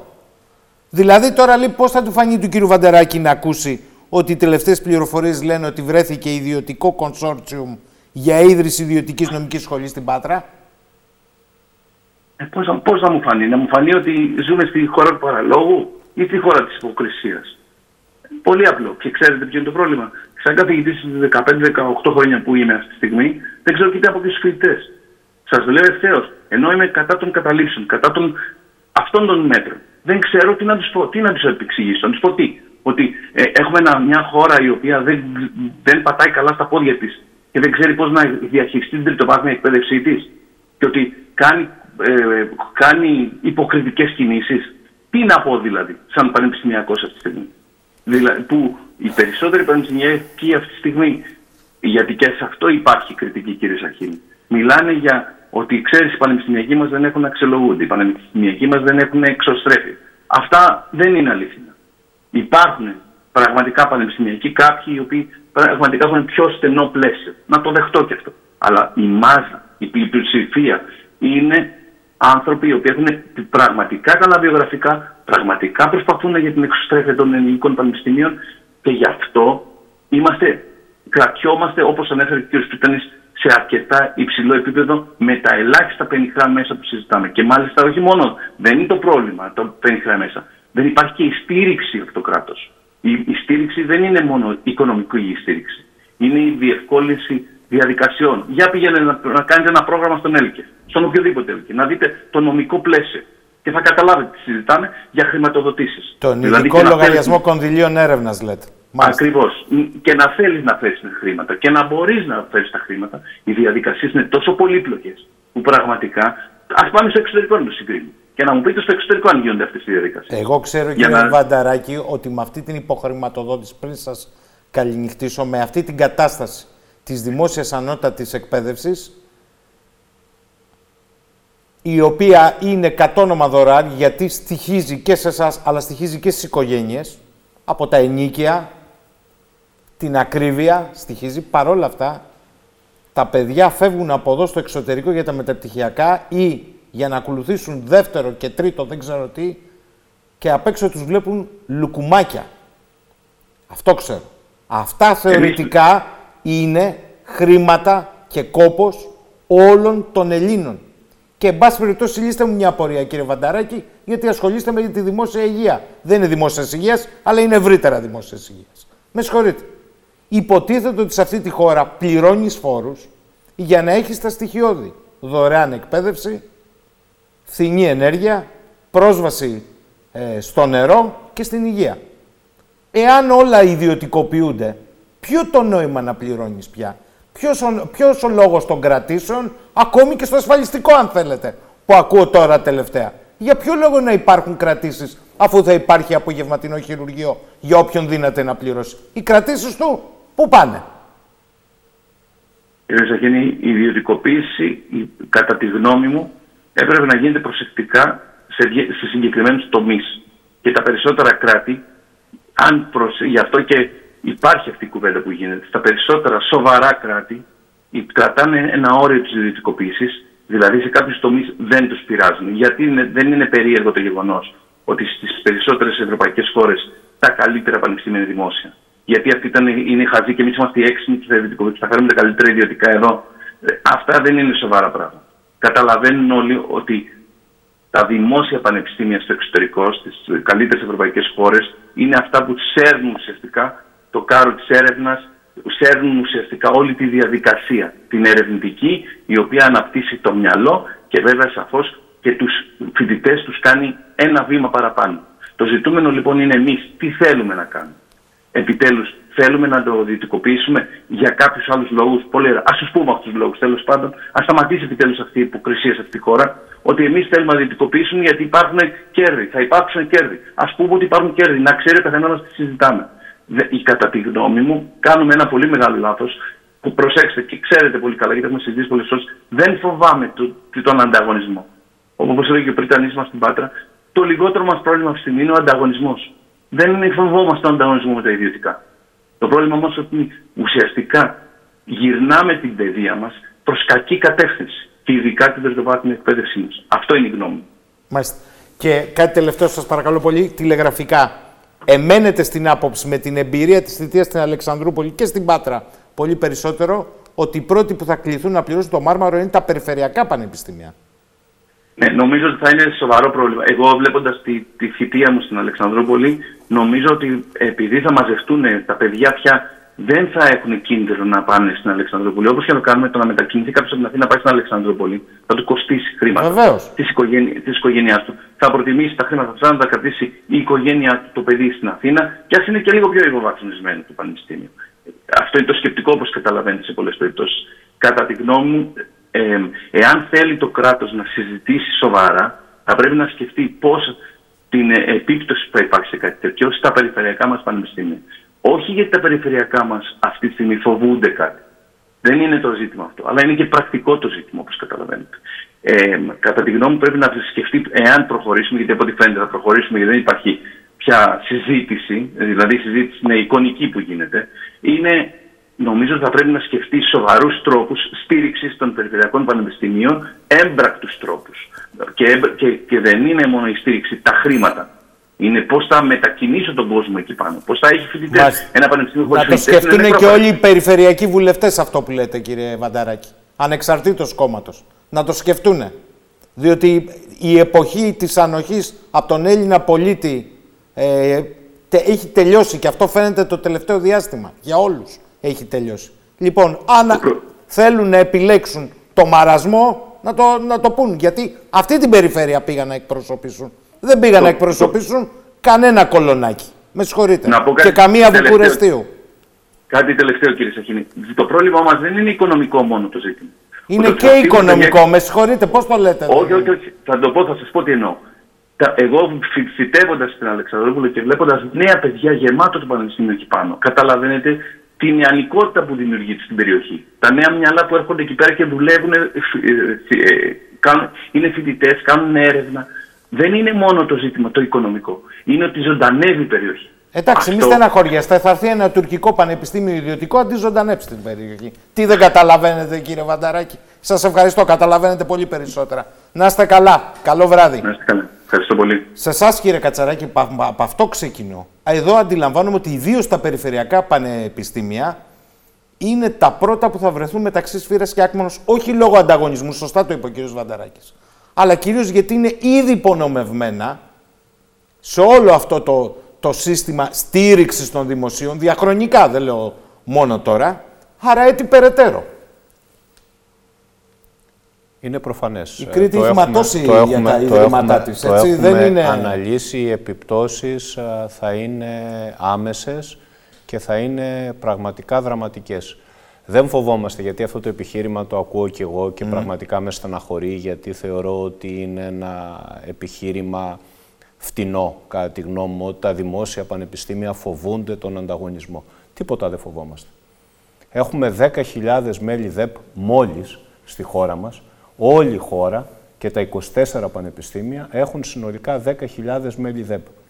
Ένα σημαντικό ποσοστό εξ αυτών, κάποιοι εκατοντάδες και κάποιες εκατοντάδες καθηγητές καθηγήτριες, είναι στο 2% της λίστας του Στάμφορντ. Είναι δηλαδή ερευνητές παγκοσμίου εμβέλειας. Είναι πραγματικά σε υψηλότατο επίπεδο. Η ανώτατη εκπαίδευση στη χώρα μας θεωρώ ότι είναι, πώς να το περιγράψω, είναι ο τελευταίος πυλώνας αυτή τη στιγμή του κράτους πρόνοιας στην Ελλάδα. Μετά από την κατάρρευση των δημόσιων νοσοκομείων, μετά από την κατάρρευση διάφορων δημόσιων οργανισμών, έχουμε τα δημόσια πανεπιστήμια, τα οποία πραγματικά και επιτρέψτε μου να περιγράψω λίγο το έργο που παρέχουν τα δημόσια πανεπιστήμια. Εάν τελικά θέλουμε να ιδιωτικοποιήσουμε, να αποσυρθούμε και από τη δημόσια ανώτατη εκπαίδευση, το πλήγμα θα είναι τεράστιο για ολόκληρη τη χώρα. Πραγματικά έτσι το βλέπουμε πάρα πολλοί ακαδημαϊκοί δάσκαλοι, πάρα πολλά μελιδέπ, οι φοιτητές, το διοικητικό προσωπικό στα πανεπιστήμια, έτσι το αντιμετωπίζουμε, ότι η απομείωση του δημόσιου πανεπιστημίου θα είναι τεράστιο πλήγμα για τη χώρα συνολικά. Προφανώς και για την Κρήτη και για την περιφέρεια της Κρήτης. Το δημόσιο πανεπιστήμιο είναι ένας χώρος που παρέχει υψηλής ποιότητας εκπαίδευση, Υπάρχουν προβλήματα, προφανώς. Να τα συζητήσουμε. Μεταρρύθμιση δεν θέλει το δημόσιο. Προφανώς. Προφανώς.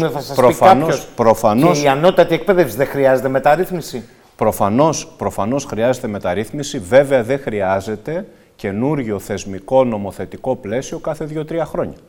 Γιατί μέχρι να προσαρμοστεί στο ένα νομικό πλαίσιο έχουμε το επόμενο. Ο κάθε υπουργός ή κάθε υπουργός θέλει να αφήσει το αποτύπωμά της, το αποτύπωμά του στην ανώτατη εκπαίδευση. Και αυτό δημιουργεί πολλά προβλήματα στη λειτουργία του Δημόσιου Πανεπιστημίου. Αλλά ήθελα να τονίσω ότι δεν είναι μόνο η εκπαίδευση των νέων ανθρώπων, είναι η κοινωνικοποίησή τους. είναι το γεγονός ότι παιδιά από όλες τις κοινωνικές τάξεις έρχονται στο Δημόσιο Πανεπιστήμιο, ε, μπορούν να, να λάβουν αυτή την εκπαίδευση, μπορούν να ανελιχθούν και κοινωνικά και οικονομικά και μπορούν στη συνέχεια να μπουν στην επαγγελματική ζωή και στην κοινωνία. Είναι ένας χώρος στο Πανεπιστήμιο όπου τα παιδιά, οι νέοι και οι νέες κοινωνικοποιούνται, συναναστρέφονται άλλους ανθρώπους, το Πανεπιστήμιο. Είναι ένας χώρος ουσιαστικά κοινωνικοποίησης των νέων ανθρώπων. Το Πανεπιστήμιο δεν μπορεί, κύριε Σαχίνη, κατά τη γνώμη μου, να το αντιμετωπίζουμε ως επιχείρηση, με όρους της αγοράς. Το Πανεπιστήμιο, η ανώτατη εκπαίδευση, είναι ένα δημόσιο αγαθό που στόχο έχει να εκπαιδεύσει τους νέους ανθρώπους, να τους βγάλει στην κοινωνία, να έχουν ένα υψηλό επίπεδο εκπαίδευσης και να μπορούν, να μπορούν στη συνέχεια να υπηρετήσουν με συνέπεια το επάγγελμά τους. Οι γιατροί, οι δικηγόροι, οι μηχανικοί, οι οικονομολόγοι παίρνουν το υπόβαθρο των γνώσεών τους μέσα στο δημόσιο πανεπιστήμιο, γιατί έχουν πολύ υψηλό επίπεδο σπουδών. Ένα πρόβλημα που αντιμετωπίζουμε ως δημόσια πανεπιστήμια είναι ο ρυθμός αποφύτησης. Υπάρχουν πάρα πολλοί φοιτητές, οι οποίοι δυστυχώς δεν καταφέρνουν να αποφυτίσουν για διάφορους λόγους. Ένας λόγος είναι ότι αντιμετωπίζουν προβλήματα, ίσως οικονομικά, κοινωνικά. Ένας άλλος λόγος είναι ότι δεν έχουν το επίπεδο να ολοκληρώσουν σπουδές υψηλού επίπεδου. Αυτοί λοιπόν οι άνθρωποι που περνάνε μέσα από αυτή τη διαδικασία, βγαίνουν στην κοινωνία, βγαίνουν στην αγορά εργασίας έτοιμοι. Γι' αυτό το λόγο όταν πάνε στο εξωτερικό είναι περιζήτητοι. Το αναφέρατε κι εσείς οι γιατροί μας στη Γερμανία, οι μηχανικοί μας, οι επιστήμονες πληροφορικής στην Ολλανδία τα τελευταία χρόνια είναι περιζήτητοι. Η χώρα μας όμως τι κάνει, τους διώχνει ουσιαστικά.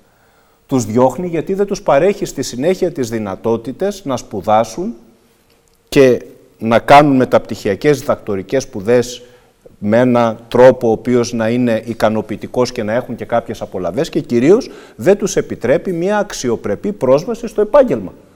Ο γιατρός στη Γερμανία παίρνει κάποιες χιλιάδες, 5-6 χιλιάδες ευρώ και στην Ελλάδα σε ένα νοσοκομείο που περνάνε τα πάνδυνα μπορεί να παίρνει 1000-1500 ευρώ. Λοιπόν, υπάρχουν λοιπόν πάρα πολύ σημαντικά προβλήματα και το Δημόσιο Πανεπιστήμιο προετοιμάζει αυτούς τους νέους, τις νέες επιστήμονες για την κοινωνική και επαγγελματική του ζωή. Αυτό το Πανεπιστήμιο θέλουμε να υπονομεύσουμε. Αυτό το Πανεπιστήμιο θέλουμε να υποβαθμίσουμε. Πάντως, πριν πάμε στον επίλογο, θα κάνω μία κόντρα απόψε, ανάστροφα. Την είδηση μάλλον την ξέρετε εσείς. Δόθηκε μία δωρεά ενός δισεκατομμυρίου δολαρίων στην ιατρική σχολή ε, με την επωνυμία Ιατρικό Κολέγιο Αϊστάιν, Albert Einstein, στο Bronx, στη Νέα Υόρκη. Ε, το Bronx είναι από τις πιο υποβαθμισμένες περιοχές της Νέας Υόρκης και γι' αυτό και μεγάλο δίκτυο θνησιμότητας. Έχει όμως ένα από τα καλύτερα ιατρικά κολέγια σε όλο το πολιτιακό συγκρότημα ε, της ε, Νέας Υόρκης, όπου στην ουσία έχουν πτυχίο γιατρού.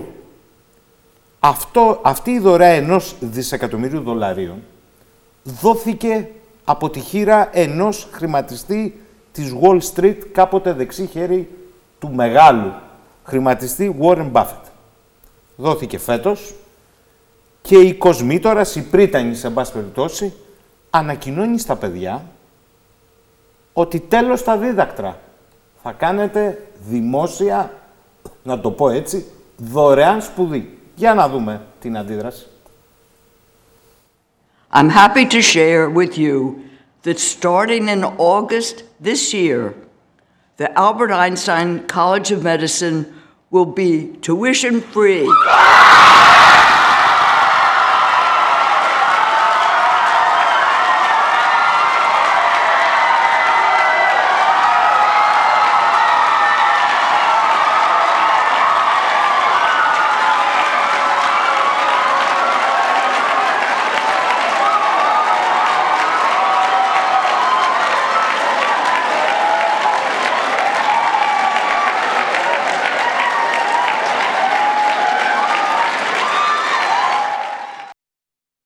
Κατσαράκη, υπάρχει και άλλη όψη του νομίσματος, γιατί ακούω πολλά για τη Δύση και τη Δύση που πληρώνουν αλλά και τα μη κρατικά. Είδατε την αντίδραση του νεαρό κόσμου ότι θα είναι δωρεάν τα δίδακτρα.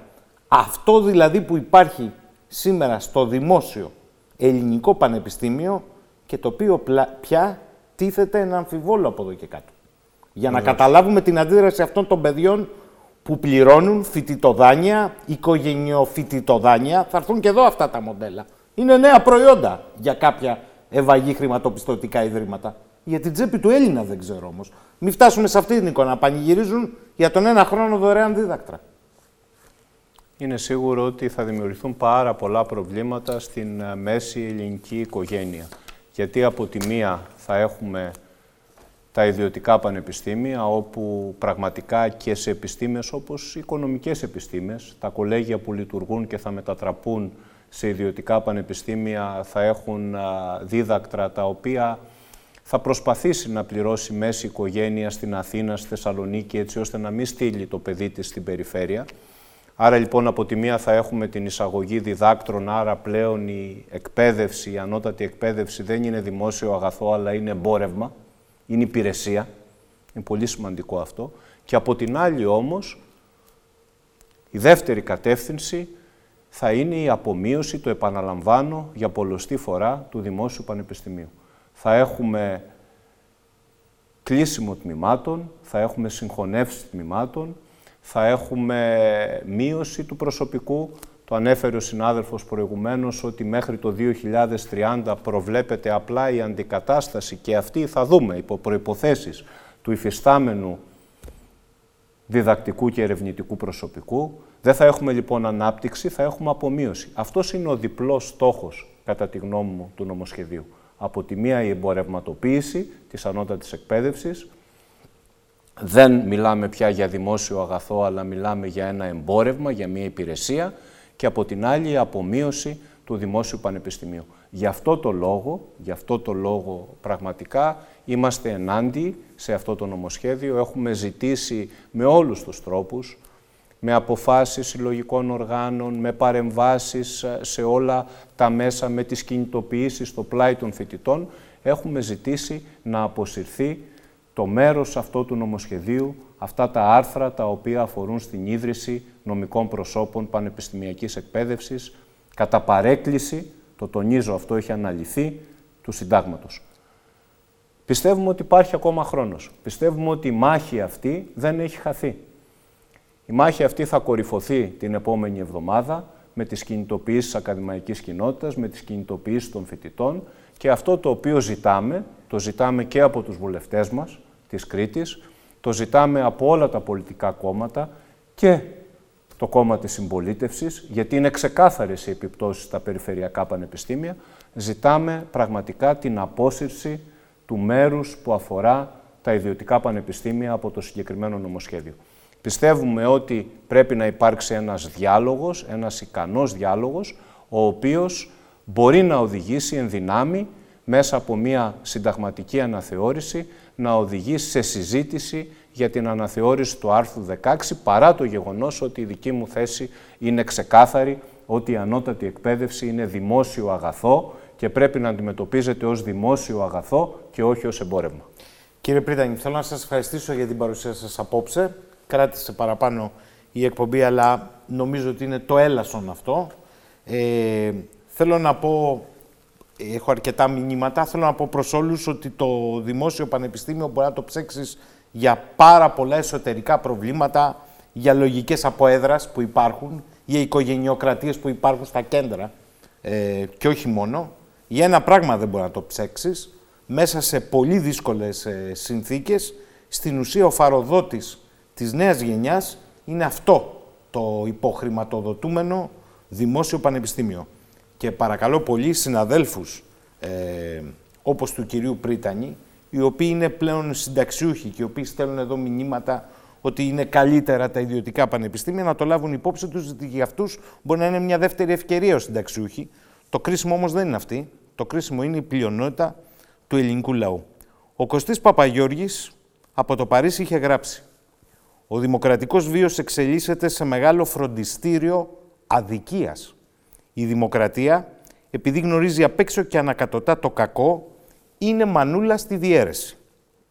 Την αδικία δεν τη φορτώνει σε μια κεντρική αυταρχική εξουσία, Απέναντίας, η δημοκρατία έχει την κομψότητα να μοιράζει τη δικαι... την αδικία ως ευθύνη σε όλους. Αυτό κρατήστε το. Καλό βράδυ.